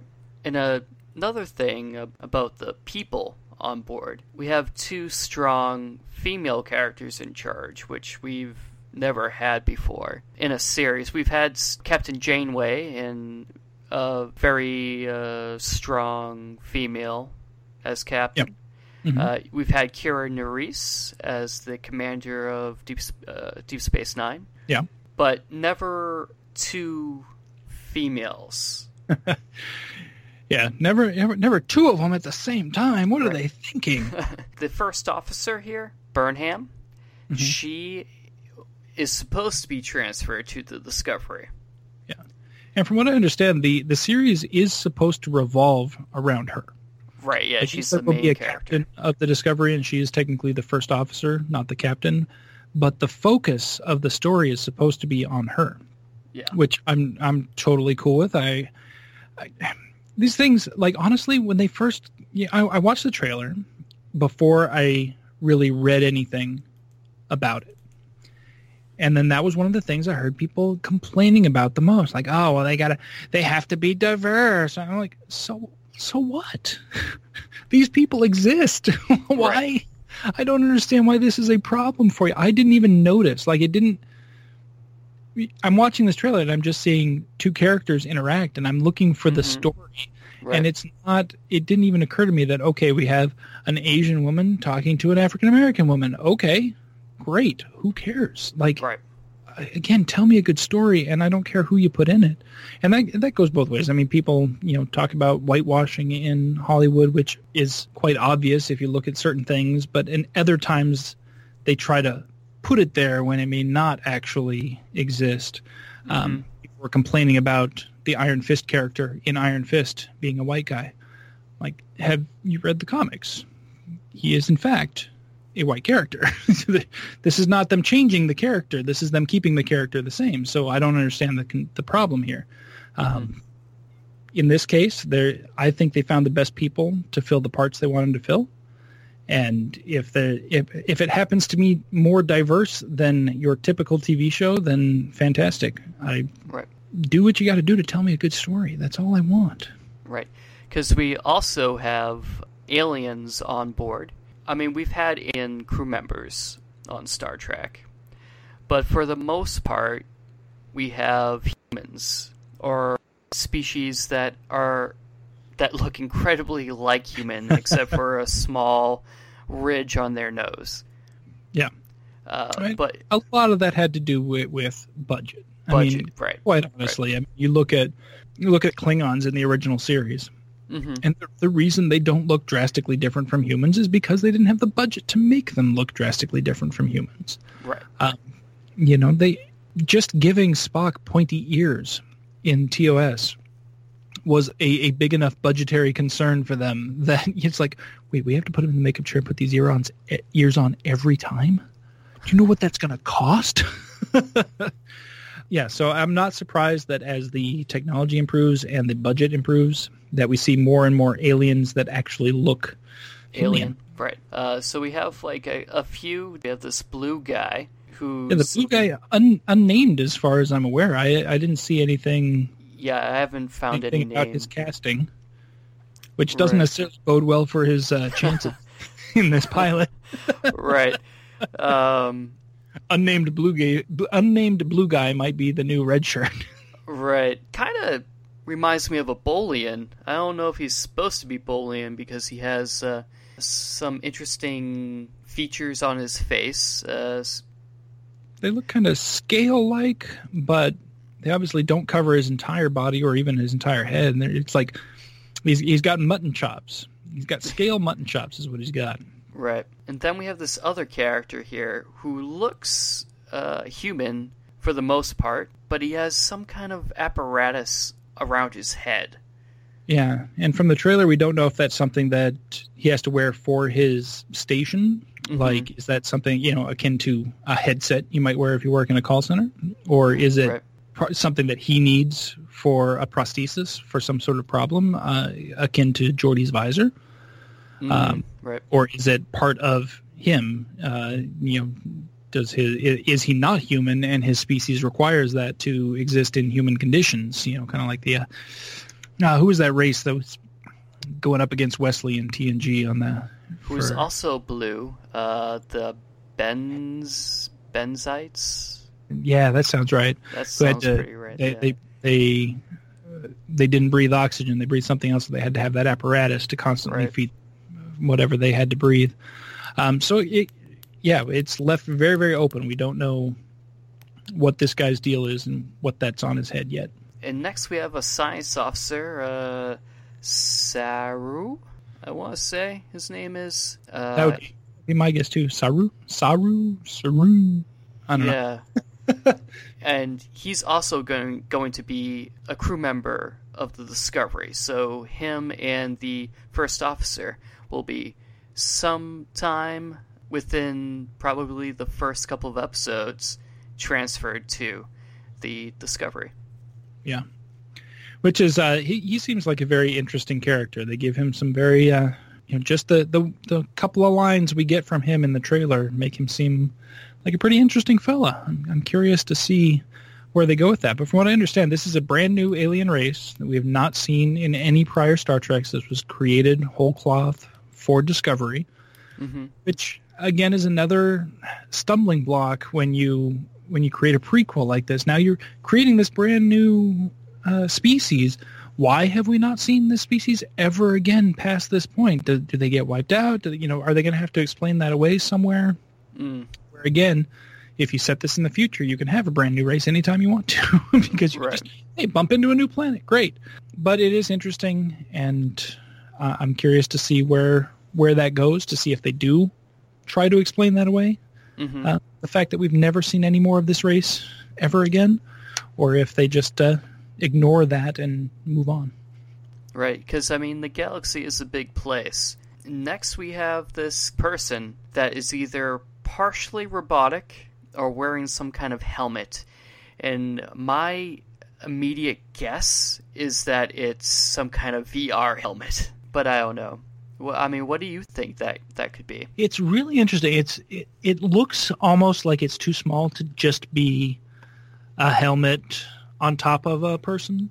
So I want to think that maybe it's a you know robotic crew member, uh, or at least like maybe a like an assistant, maybe something that that comes with the ship. Um, it's hard to see, but it looks like there's some writing on the. If you look at the side of that helmet, Yeah, it looks like it says you you know uh, USS Shenzhou on it. Yeah. Maybe. Yeah. Um, so the question is that just the helmet itself that is on somebody, or is that a a robotic assistant of sorts that is that comes with with new starships? Very curious to find out about that. Yeah, because I mean, if you look, you do see like the that uniform collar, and uh, not in this picture, but in another screenshot that I've seen online, there is some skin that you can see uh, Oh, between okay. the collar and whatever this appar- apparatus is. Hmm. Uh, but it's really weird because it has these screens on it. I mean, what could it be? Unless it's a species that require that can't breathe oxygen and uses this to to live. Yeah, that's definitely another possibility. Yeah, I hadn't really noticed the the uniform there, and I definitely hadn't seen the the screenshot with the with the skin. So yeah, maybe it is somebody wearing something. Maybe very just a, a very small per. It just seems. I mean, It just might- from the aspect of you know, if you actually had to have room for electronics in there, Uh-huh. it seems like it would be too small for for a person's head to actually be in. Right. But I could very well be wrong on that. It could be the angle. I mean, we don't really get a great look at this. Yeah, Um, that's and, and hopefully be explained because I mean, you can't just have this person walking around and not like say something about it. give give us something. What what is this guy about? So probably my favorite part of any Star Trek series are the uniforms. So what do you what's your impression of the uniforms so far? Do you like them? I, I do kind of dig them. Although the one thing that that always gets me is that they, they always seem to get more and more intricate. Every series we mm-hmm. get, they make these uniforms more and more intricate, and I'm just like, that's that's not really how things work. you know, Right. they would actually go for more simplicity, and that's that's why I thought the the uniforms in the original series actually were some of the best as far as you know, with the exception of you know the the crude ribbon on the sleeves for the uh, rank designation and such, but just the fact that it was just a, a simple trouser and tunic combo, you know, and it was fairly it was fairly quote you know uniform, so to speak. Right. So it wasn't you know crazy crazy stuff. Um, but as as we go, we keep getting more and more high tech on the uniforms as well, and I think they I don't know I think I think they may be restricting themselves somewhat by having these uniforms be so intricate. Mhm. Uh, they're cool looking, I'll give them that. yeah. But as far as you know, accepting them as a standard issue type uniform, I, I don't know that I I don't know that I like them in that context hmm but you know what? I originally thought that of the next gen uniforms too when I first saw them. I thought this is this isn't sustainable, um, and they did eventually change them a little bit. You know, they went from the jumpsuit to the shirt and pet combo because nobody liked the dang jumpsuits. Right. Uh, but other than that, I, I got used to them and I accepted it. Um, and I think that that will probably be the case on this. It's not something that I pay nearly as much attention to as other things. Um, what I really dig are the Delta shields. okay. I really like the way every series has its own take on that iconic design. hmm I really dig the Discovery's uh, Delta shields. Okay. I like the fact that they've gone back to the having the insignia on them to indicate uh, division, hmm and I like the fact that I, I just like the design of it, the way it's kind of almost like it's cut and like the one piece is just moved down slightly. Yeah. That just that Right. it's just kind of a cool design. Okay. My favorite is still the uh, the next gen ones, the ones with the oval in the background. oh, those, you, are, are still my favorites. Um, how about the movie next gen movie ones? is that the one where they put the rank bars behind? Oh, uh, no, Bars behind for the different ranks. no. That's like the future imperfect. Uh, Oh yeah, yeah, yeah, yeah. Um, Um, so it's the one like that's in Voyager in Deep Space Nine. oh yeah, they, those were all right, but I, I still liked the the next gen better. Oh, okay. I I, I It's not that I didn't like them; it's just that I liked the next gen better. But these ones are Yeah. really, I really dig these ones. Okay. Uh, so let me just give a rundown of, of the uniform and then I'll tell you what I don't like. So they appear to be multi layered with a removable jacket. In this screenshot that I have here, we have uh, a crew member with. It seems like she's not wearing the jacket. Uh, we her sleeve, uh, her arms are exposed, and uh, there's like this weird white, maybe silver midriff in the uniform, Okay. uh, which seems like she just took off the jacket and it's just like the shirt that's underneath. So, but they're navy blue in color, which is cool. That kind of harks uh, harkens back to uh, Enterprise with their navy blue jumpsuits, uh, which I dig. The soles of their boots uh, seem to be silver in color, which is uh, initially kind of distracting.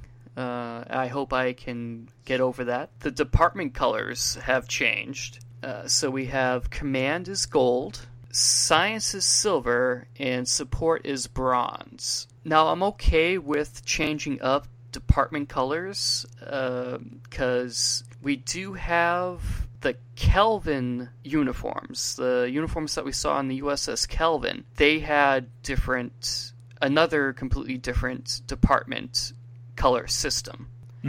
So mixing it up a little bit is okay.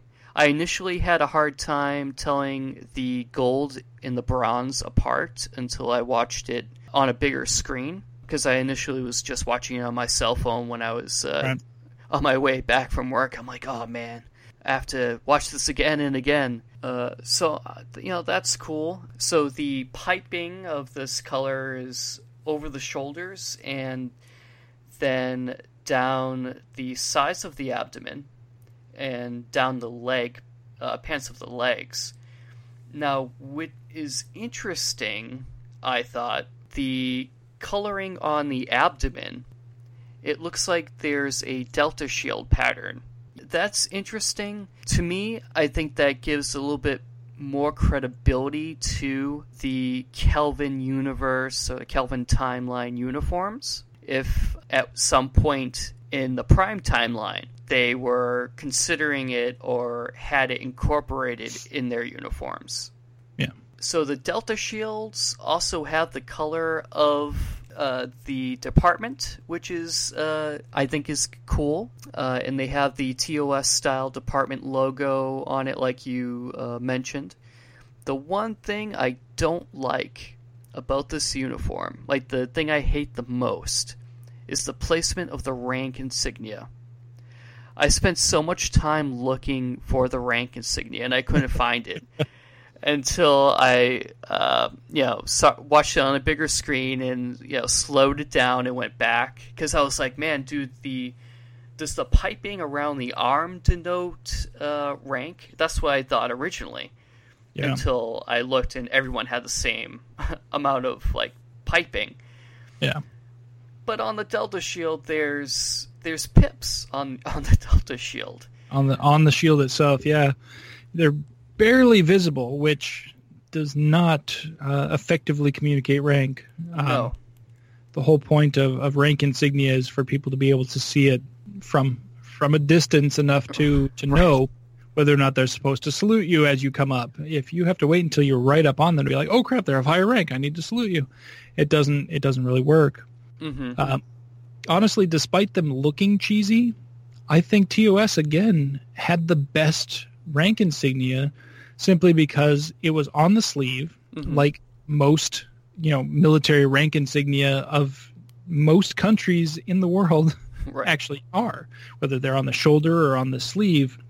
They're somewhere on the arm, and in this case, you know, for TOS, they were down at the cuff of the arm, which is fine. You know, the the downside was that it looked cheesy as all get out because it was you know this sparkly like ribbon attached to the uniform, and it looked ridiculous. But Right.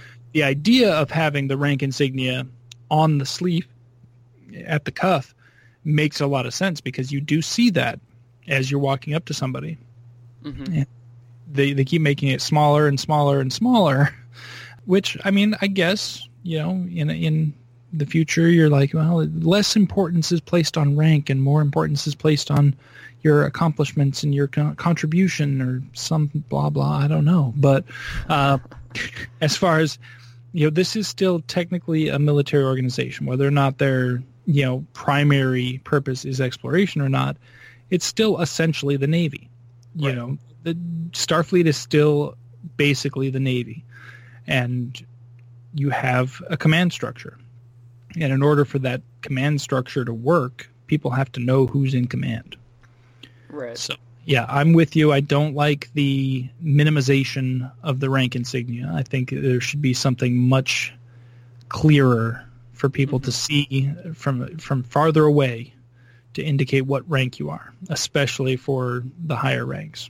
Right.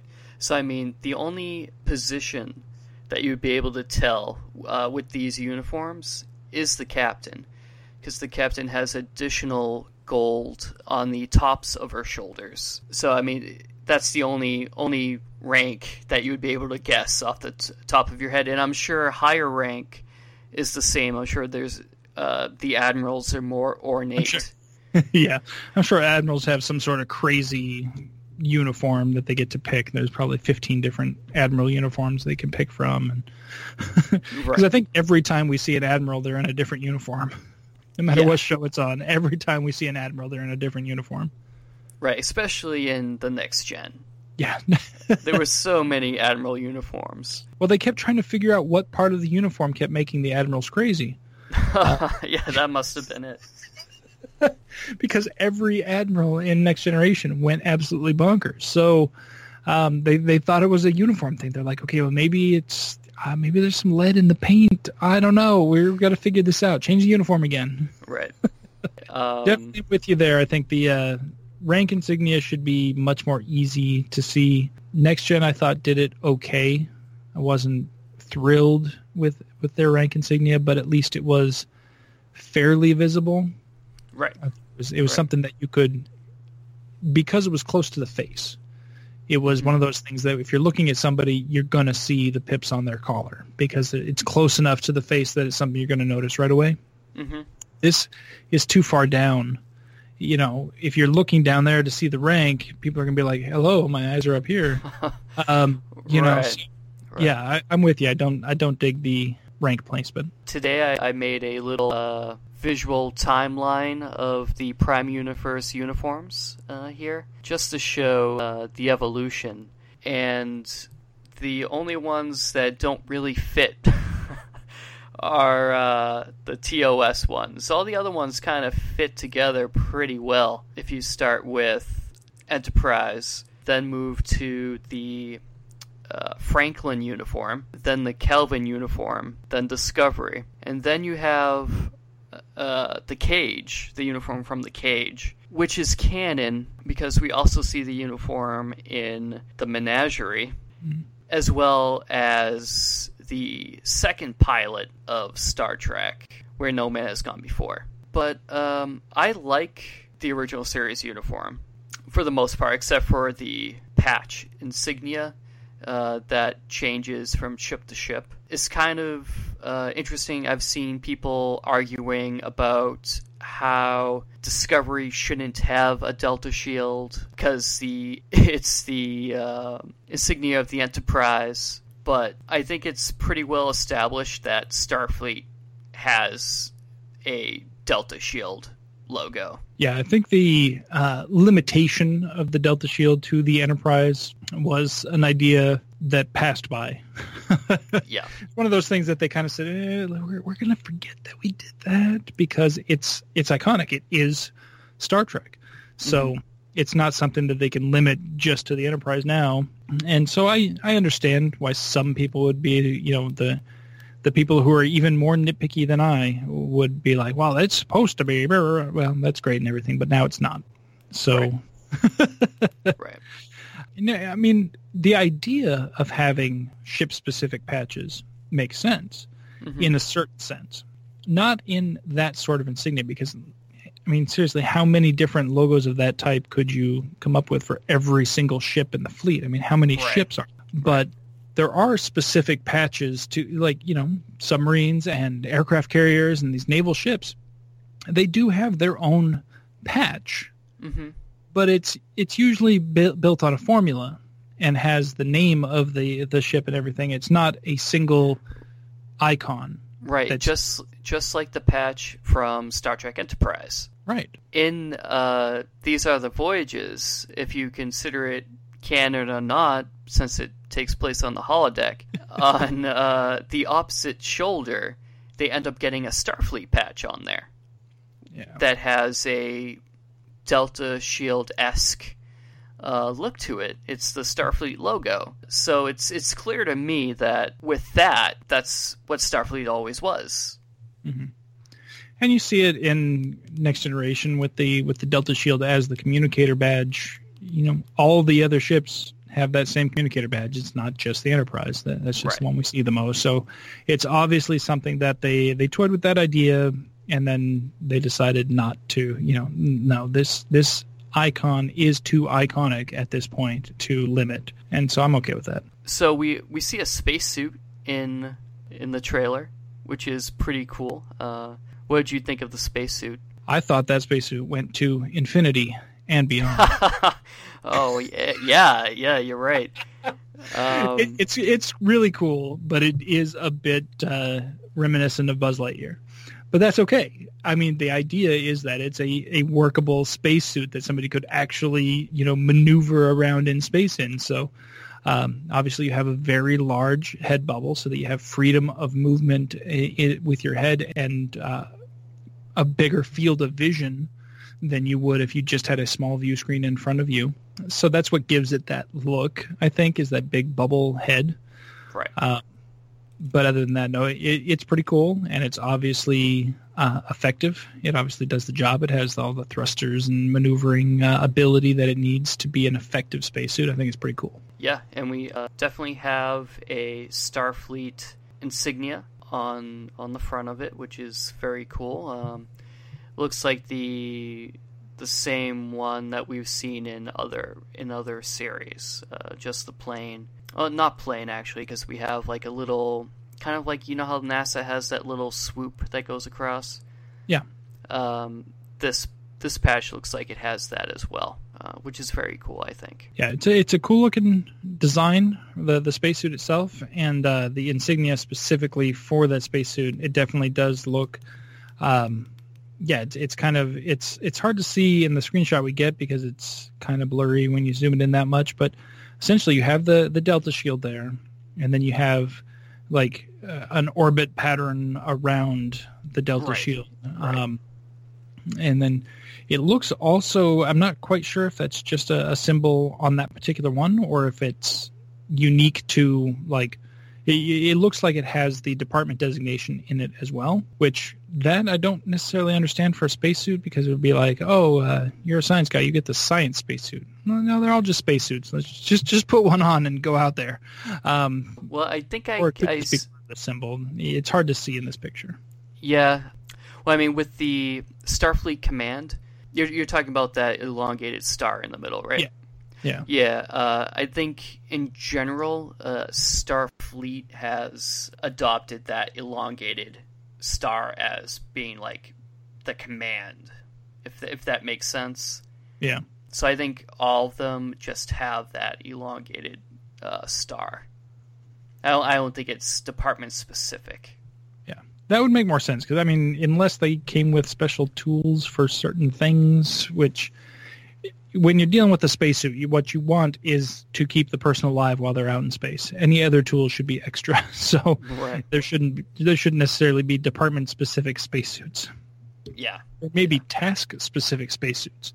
If you have something like you have to go out and repair an outer section of hull and you're going to need certain tools to do so, like they may be included with the spacesuit or something like that, but not necessarily by department. Right. Um, next, we have like a really, really interesting alien uh, that shows in the trailer. Yeah, this guy is ugly. Very, very ugly. Um, I'm It's assuming our that, aesthetic, obviously. yeah, Very handsome fellow in his home. that it's on that planet that uh, the trailer opens up at because it, it looks like a desert around it. The coloring, uh, we have a bright sun uh, hitting him on the head. I think, or this thing on the head. I don't know gender on this thing. It Uh, looks to me like this is some sort of hat or like hood or something like that. Like I don't think that on his head is part of his head. I think that's Yeah, clothing of some sort. Possibly. I mean, it did. It does look like it has some kind of writing maybe on it, Yeah, and it it did retract. That's or- their version of Nike swoosh. That's what that. is. oh yeah, definitely. definitely. the wording um, it actually says just do it.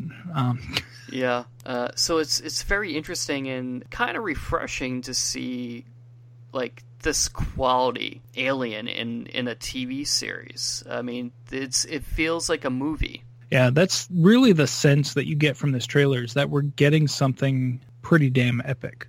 Something that's going to have the scope of the movies as far as the, the quality and everything is concerned, but be able to tell even a bigger story because they're being given 15 episodes, which could be over an hour long each Mhm. to tell the story. Right. So yeah, I think the the fact that we're getting this kind of quality in just the visual effects is hopefully a good omen to the storytelling involved as well. hmm There was some talk. I did see some some chatter online about potentially the planet that they're on in the opening being Vulcan, since Vulcans do play a prominent role in this trailer as well. However, that would uh, make things confusing for this particular alien because then what is this? what what is this guy doing here?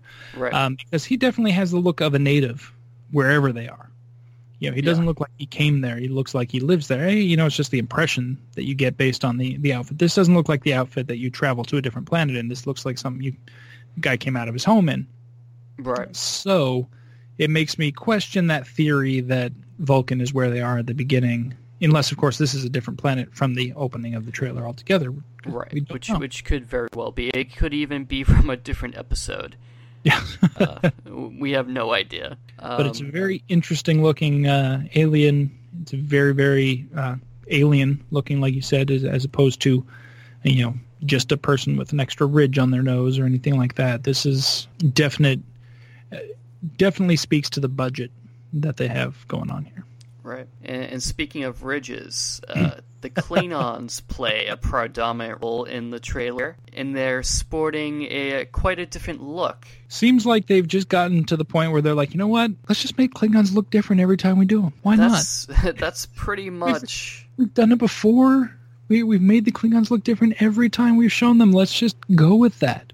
yeah. Uh, yeah, these Klingons, you know, besides the fact that they have head ridges, that is the only uh, thing that makes them recognizable as Klingons to anybody who's watched any Star Treks before. Right. Now, there are rumors floating around that these Klingons are ancient Klingons, and uh, that explains their appearance. Um, further, the rumor suggests that these are followers of Molor, the hated tyrant who ruled Qo'noS during the 9th century and de- who was defeated by Kahless. All right. Um, so we also have a, sa- a sarcophagus floating around the ship here. as one does. Uh, now, uh, I try to make sure to have at least two sarcophaguses in each of my spaceships. now I was uh, thinking to myself, man, when have there, when has there ever been any uh, mention of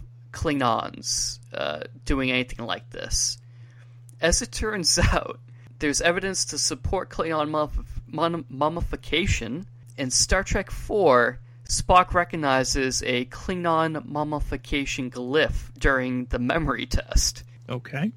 Um, further, in the Next Generation episode Firstborn, alta- entrepreneurs on uh, the planet claim to have Molor's mummified head on display for a fee. All right. Yeah, it definitely doesn't make sense in our current uh, understanding of Klingon culture because, at least my current understanding of Klingon culture, because again, I was raised on TNG, so my Klingons are Worf and Right. that bit, and they were very adamant about once they're dead, that's nothing but a shell. We don't Right. care about the body. Do with it as you will. We take anything off it that's of value, any weapons, any bits and pieces that we can use. Do with it. Do with the rest as you will. We don't care. It's literally just a shell at this point. hmm So, the idea that at some point in their history they revered the death enough, revered the dead enough to mummify their remains, um, definitely shows a much much different society Right. than than the Klingons that we've seen. Which I mean, that happens. Things shift over time, so it's very possible that these you know that that does lend credence to this theory that these are quote unquote ancient Klingons, or at least Klingons who are following an ancient tradition hmm that that came before the current mindset of the body means nothing after death where they're like no no no the body definitely means something. We need to keep this and in fact preserve it and uh, you know worship it and whatnot Right, and um, the the reason, uh, another reason uh, why the Klingons look this way, at least according to this rumor or, th- or fan theory or what have you, they haven't been affected by that virus that made their heads smooth Ah, because yes. they've been isolated. it's it's amusing to me how what essentially was nothing more than a throwaway line in order to explain the difference in visual effects budget used in a practically throwaway episode of Deep Space Nine. Oh, it's a great episode. It was though. a great episode. No, no, no. Don't get me. I don't mean throwaway as in like I don't wish it existed. I mean throwaway as in it doesn't do anything to progress the storyline of Deep Right. Space Nine Right. you can skip it in that arc and not miss anything because it's it's a throwaway episode but it's a great episode. It's fun. Um, but basically it's a throwaway line just used to ex- explain away this one thing that people had problems with that really just came down to budget. It really came down to budget. They could not make klingons look that different from humans in tos because they didn't have the money to do that kind of makeup. In next gen they did. So they did and that's that's really all it came down to. And so they they make this one little line to explain this away and then it just becomes this big thing where then now they have to explain it fully. Now they have to go into all this detail. Now they have to like whoever i bet you whoever had to write all the stuff after that wanted to slap the person who wrote that line in that Deep Space Nine episode. Right. Like, did you really have to? Could you just have not acknowledged it at all? Just pretended it didn't exist like everybody else has been doing? No, you had to But, say but something how could you? How how could you ignore it with Worf right there? Uh, I, I don't know. But at the same Yeah. time, it's like, it's one of those things that, you know, as you progress in time, once again, this is the danger you run into by going backwards when you're making movies or films or TVs or whatever you're doing. When you go backwards with new technology to make them, you run the risk of making them not look like they fit into the timeline you're trying to fit them into. And so you ha- end up having to, to make these explanations or you have to just ignore it and you hope that your storytelling over overrides people's curiosity about that particular aspect. Right. Fascinating theories out there for the Klingons, and uh, I kind of hope that some of it is true. Uh, not necessarily the part about you know they have they don't have smooth heads because they they were away for so long, but this uh, Molor's uh, mummification would be uh, quite interesting. I think. Yeah, it could definitely be interesting to see another side of uh, Klingon history, and that's what I hope we're we're going to get a little bit more into the the background of that. Um, would definitely be interesting. Mm, definitely. And finally, uh, one last thing from the trailer that I want to touch on is we have Spock's dad in this in the TV show, and uh, we hear him talking a few times. We see him in in quote unquote real life, and we also see him as a hologram. And it seems as though Burnham grew up on Vulcan, and Sarek seems to be a teacher or a mentor to her. Yeah, you get that impression, and it's curious to think of ways that this could have happened. From what I understand from the rumors that I've read, uh, Amanda Grayson is supposed to play some sort of role in this series, um, whether she's just mentioned or whether it's uh, an actual character that we get to see. The the prevailing rumor that I've heard seems to be more like a friend of the family, you know, like a, a daughter of Amanda Grayson's closest friend or something like that, who may have spent some time on Vulcan and caught the attention of Sarek. a complex story here from all angles. It's very interesting that we have multiple ships that are going to be involved um, in the series because usually you you have one ship and every so often you have uh, have another ship come around. Uh, but this seems like we're going to have at least two ships for the majority of the of the series run. Well, it it has that potential look, or at the same time, you could look at it and say, "Is the Shenzhou long for this world?" Um, yeah, that's Uh, that's true that's, too. That's the other thing is, are we going to see this thing get destroyed? Um, they they leave it open to either possibility because you know at the beginning of the trailer they're obviously talking about this character taking her own command. You know, she served as first officer for uh, this other captain for so long, but she's ready to take her own command. Yet we know from the the storylines that we've been told, she doesn't get her own command. She's not captain of the Discovery. She is first officer of the Discovery. Jason Isaac is going to be playing the captain, whose character isn't really. I haven't seen a whole lot fleshing him out, and from what I understand, that's on purpose. They're they're not going to be focusing on him. His part is going to be very small in comparison. So, and that's fine. You know, it's it's interesting to see the story from a point of view of somebody other than just the captain. But um, so that leads me to believe that she ends up being transferred over to the Discovery not because she's getting her own command, but because maybe something happened to this other ship. So we'll see how long there's actually two ships active. right.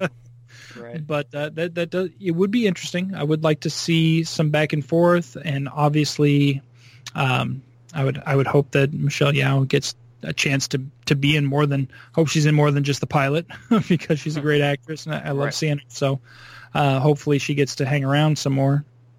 But from what I understand, the primary driving force behind the show is this this other character who is going to be the first officer of the Discovery. So I guess we'll we'll see. And uh, so far, I like what I'm seeing. Me too. Absolutely. Yeah. All right. So why don't we move over to our subspace channels? So let's uh, open hailing frequencies. Uh, so this week's question: What do you want to see included in Star Trek Discovery? Uh, so here are a few of the answers that we have selected from the various social media networks we've posted this question to. Thanks to everyone who had answered, and if we didn't get to read your answer this time, try again on our next Subspace Channels question. So first up, we have Jerome Connor, who says, "Be closer to the original series. Talk about the problems facing us today in a science fiction environment." All right. Yeah, I could definitely uh, see that. Um, again, it always I, I keep harping on this. I know I sound like a broken record, but tell me a good story, and if it Right. happens to be uh, politically or socially uh, relevant, that's great too. But tell me a good story, and we're good. Definitely. Next up, we have uh, Anthony Lamberti, who said, Klingons. I love the Klingons. Such a great race, powerful and honorable. Um, we definitely, definitely looks like we're getting some Klingon action. I mean, just from the trailer already, we know that we're getting some Klingons. So uh, you're definitely getting your wish, Anthony. Yeah, totally. And yeah, who doesn't like Klingons, right? Next, we have Kathy Mullins, who says Klingons and the Federation working together against common enemies. Yeah, about that. Yeah, I don't see that happening. Uh, at least not at first. Uh, we are we are quite a bit away from the Khitomer Accords. I do not think that we're going to see too much. Uh, we might see individual Klingons working with individual Federation members. right. Perhaps you know we might see the the the cause for some some individuals to team up and and do something. But as far as the races and societies in total, I don't think that we're going to see that in this series Right. it would be wouldn't be bad. You know, just I just don't think it's going to happen with the storyline they're going with. Yeah. Looks like we're moving over to uh, the Google, the Google pluses. Yeah, they're, And, they're uh, always good over there. Yeah, uh, we have Mark Herndon, who said Romulans, Romulans, Romulans, and then uh, some sort of weird animal emoji face. Um, I'm not quite sure what that is. Is that a fox? I don't know what that is. Um, what does the fox say? Romulans. now, Mark, we have no indication whatsoever from the trailer that there's going to be Romulans. However, you may be in luck because I have read that the showrunner has stated that this this whole series arc that we're seeing in the first season is supposed to be tied in to an event that was named but never explored in the original series. And that's that's that's just what he said now. I, I have no idea what he means by that. But another thing that he said was that his favorite TOS episode was Balance of Terror. Mm. And that Balance of Terror does play a critical part in the in the crux of this season's arc. So it is very possible, Mark, that you are going to get your wish, and there are going to be some Romulan action going on in Star Trek Discovery season one. We will see if that if that holds true, but you may just get what you're asking for there. Personally, I, I don't want to see Romulans only because we're kind of not supposed to see Romulans. Uh, We're not uh, supposed to see them. Yeah, not until Balance of Terror. Balance of Terror is supposed to be the first time we ever actually saw them. Um, because of the whole, oh, we didn't have visual communications back then during the uh, Romulan Earth War. We had no idea what they looked like. So, yeah, the chances that, but that doesn't mean that we, as viewers, can't see them. That just means that members of the Federation can't see them. Right. Yeah, I still, I, I don't know. I, I think they were supposed to be in isolation isolation for a while, and uh, the first meeting in like a hundred years was Balance of Terror. Yeah. Uh, but you know, uh, history has been rewritten before in Star Trek.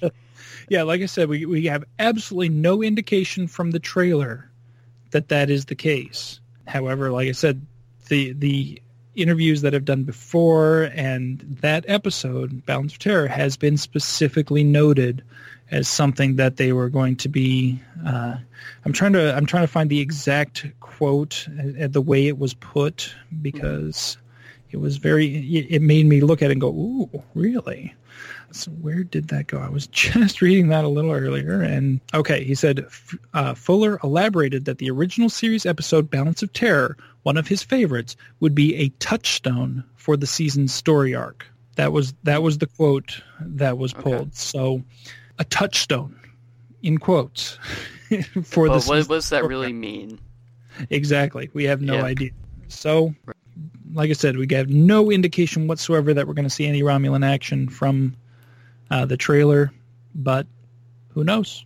Who knows what we'll see? Right. Next, we have Michael Orff, who says Andorians for sure. At the point in the timeline they are taking us to, you would have to think that Andoria is still a prominent member of the Federation. I'm guessing Romulans are taking a step back because in TNG they point out they haven't been heard from the Romulans. Oh, okay, haven't heard from the Romulan Star Empire in a very long time. Yeah, but that doesn't really matter since we have uh, have uh, Balance of Terror, a couple of other Romulan episodes, plus uh, the movies. Uh, but that's okay. So I expect to see some different villain races. Maybe some Gorn. No, I think it's too early for Gorn. Or other races that were only possible in the animated series at the time. That would be cool, seeing some animated aliens. Yeah. Uh, well, sorry, some aliens that were featured in the animated series. Yeah. No. Yeah. I knew where you were going with that. uh, there could uh, be some bad blank Gorn with today's makeup technology. yeah. Absolutely. As as we were talking about, the production value is so much better now that yeah, you can do with practical effects, makeup, and combination of CGI things that were only possible in animation previously. So it's very possible. I, I might have to go back and uh, rewatch some of the animated series, which I haven't. I've never watched fully, and I've only seen probably maybe four or five episodes total. Well, there's only like four or five good ones, so I, I doubt that I even saw all, all four or five good ones. I think I just saw four or five random ones. but Um, it might be interesting to go back to that and take a look and see if they decide to pull anything from that because that uh, I mean it's definitely a source. It's definitely something that they could uh, they could pull from. Right. And we have seen the Gorn in a newer uh, form in the episode from Enterprise, uh, In a Mirror Darkly. We do see a Gorn from the Mirror Universe, but it's completely CGI. Ah. Which I'm sure holds up real well now. I haven't Uh, watched it in a while, so Yeah, I haven't watched Enterprise in a while at all, so especially not that episode. All right, next up we have another Michael, uh, Michael Freeman, who said, I would love to see them stick closely to the Prime timeline, including the look of all ships and alien species. They can modernize the overall look, but it should still be more or less consistent with the originals presented by the previous TV series. Ships should have modern takes on original designs, maybe use the structural forms from the original ships of the same Prime timeline era, but maybe bring out more detail to make it more up to date.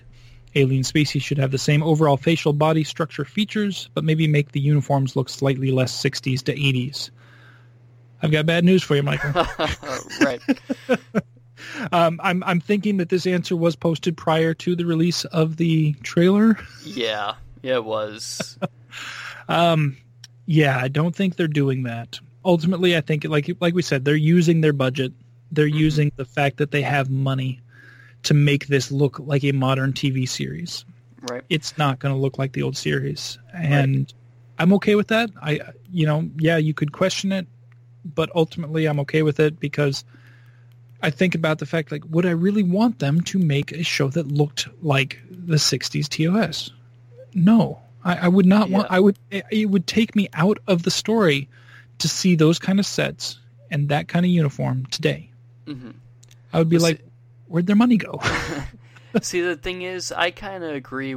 Really wish it was a little bit more like the cage in in the design, but definitely more modern, modern than that.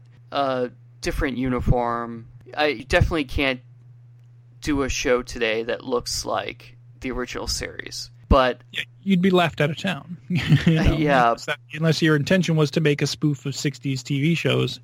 But even then, you would still need to make it look a little more modern or you'd be like, what's going on here?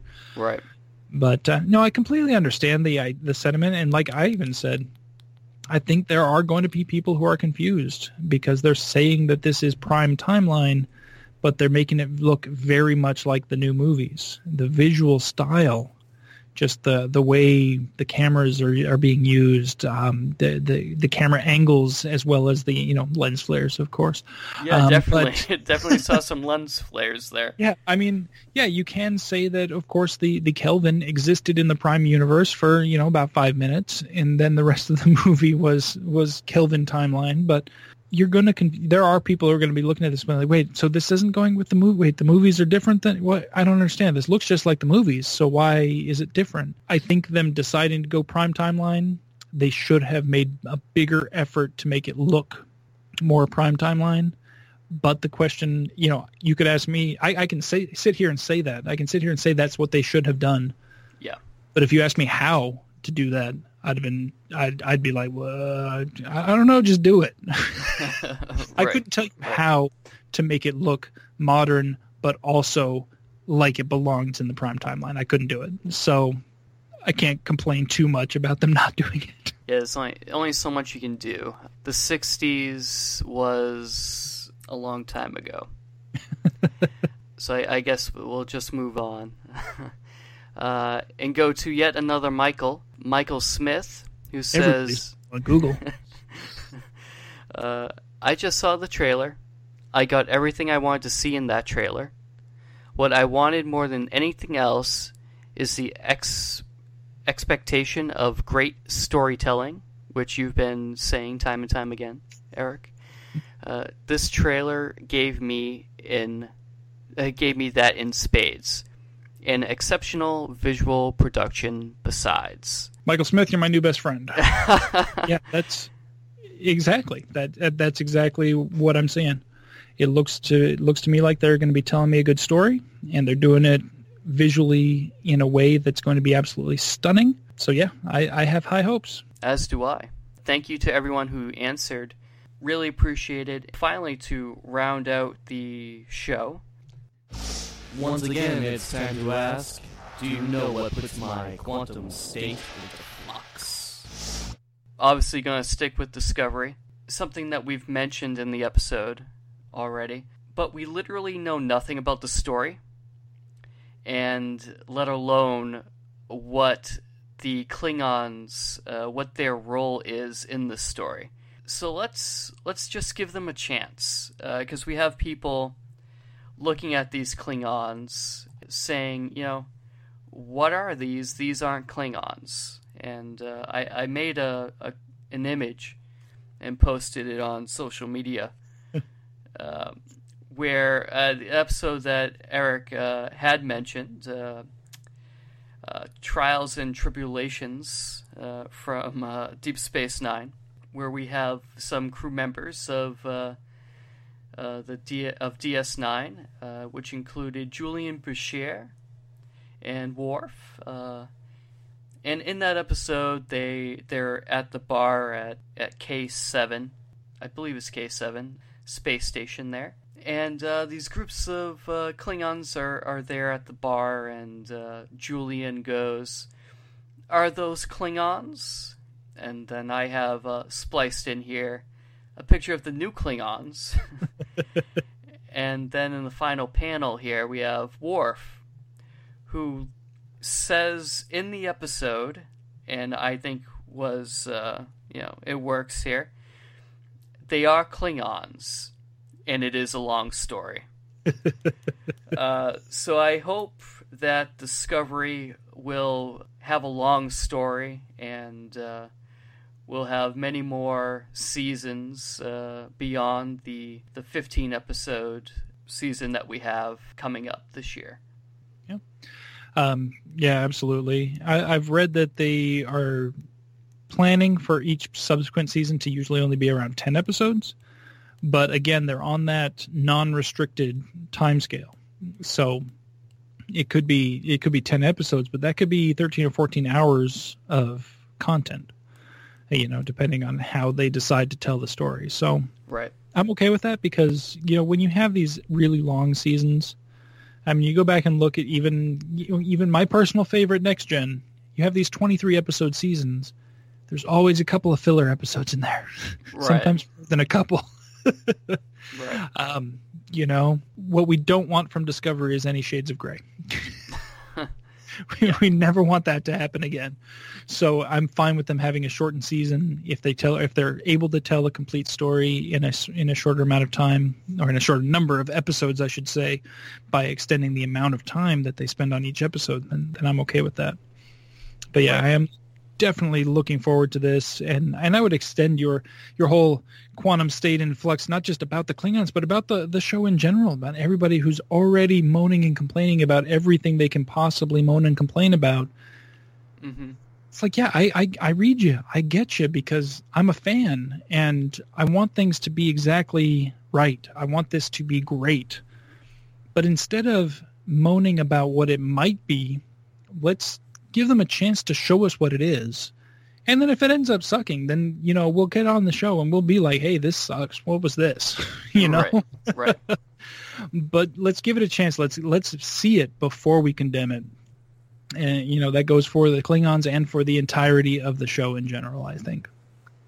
Yeah, no, I, I uh, definitely agree with you, and yeah, I think every Star Trek fan should get behind this because we wanted Star Trek on TV, and this is as close as we're going to get.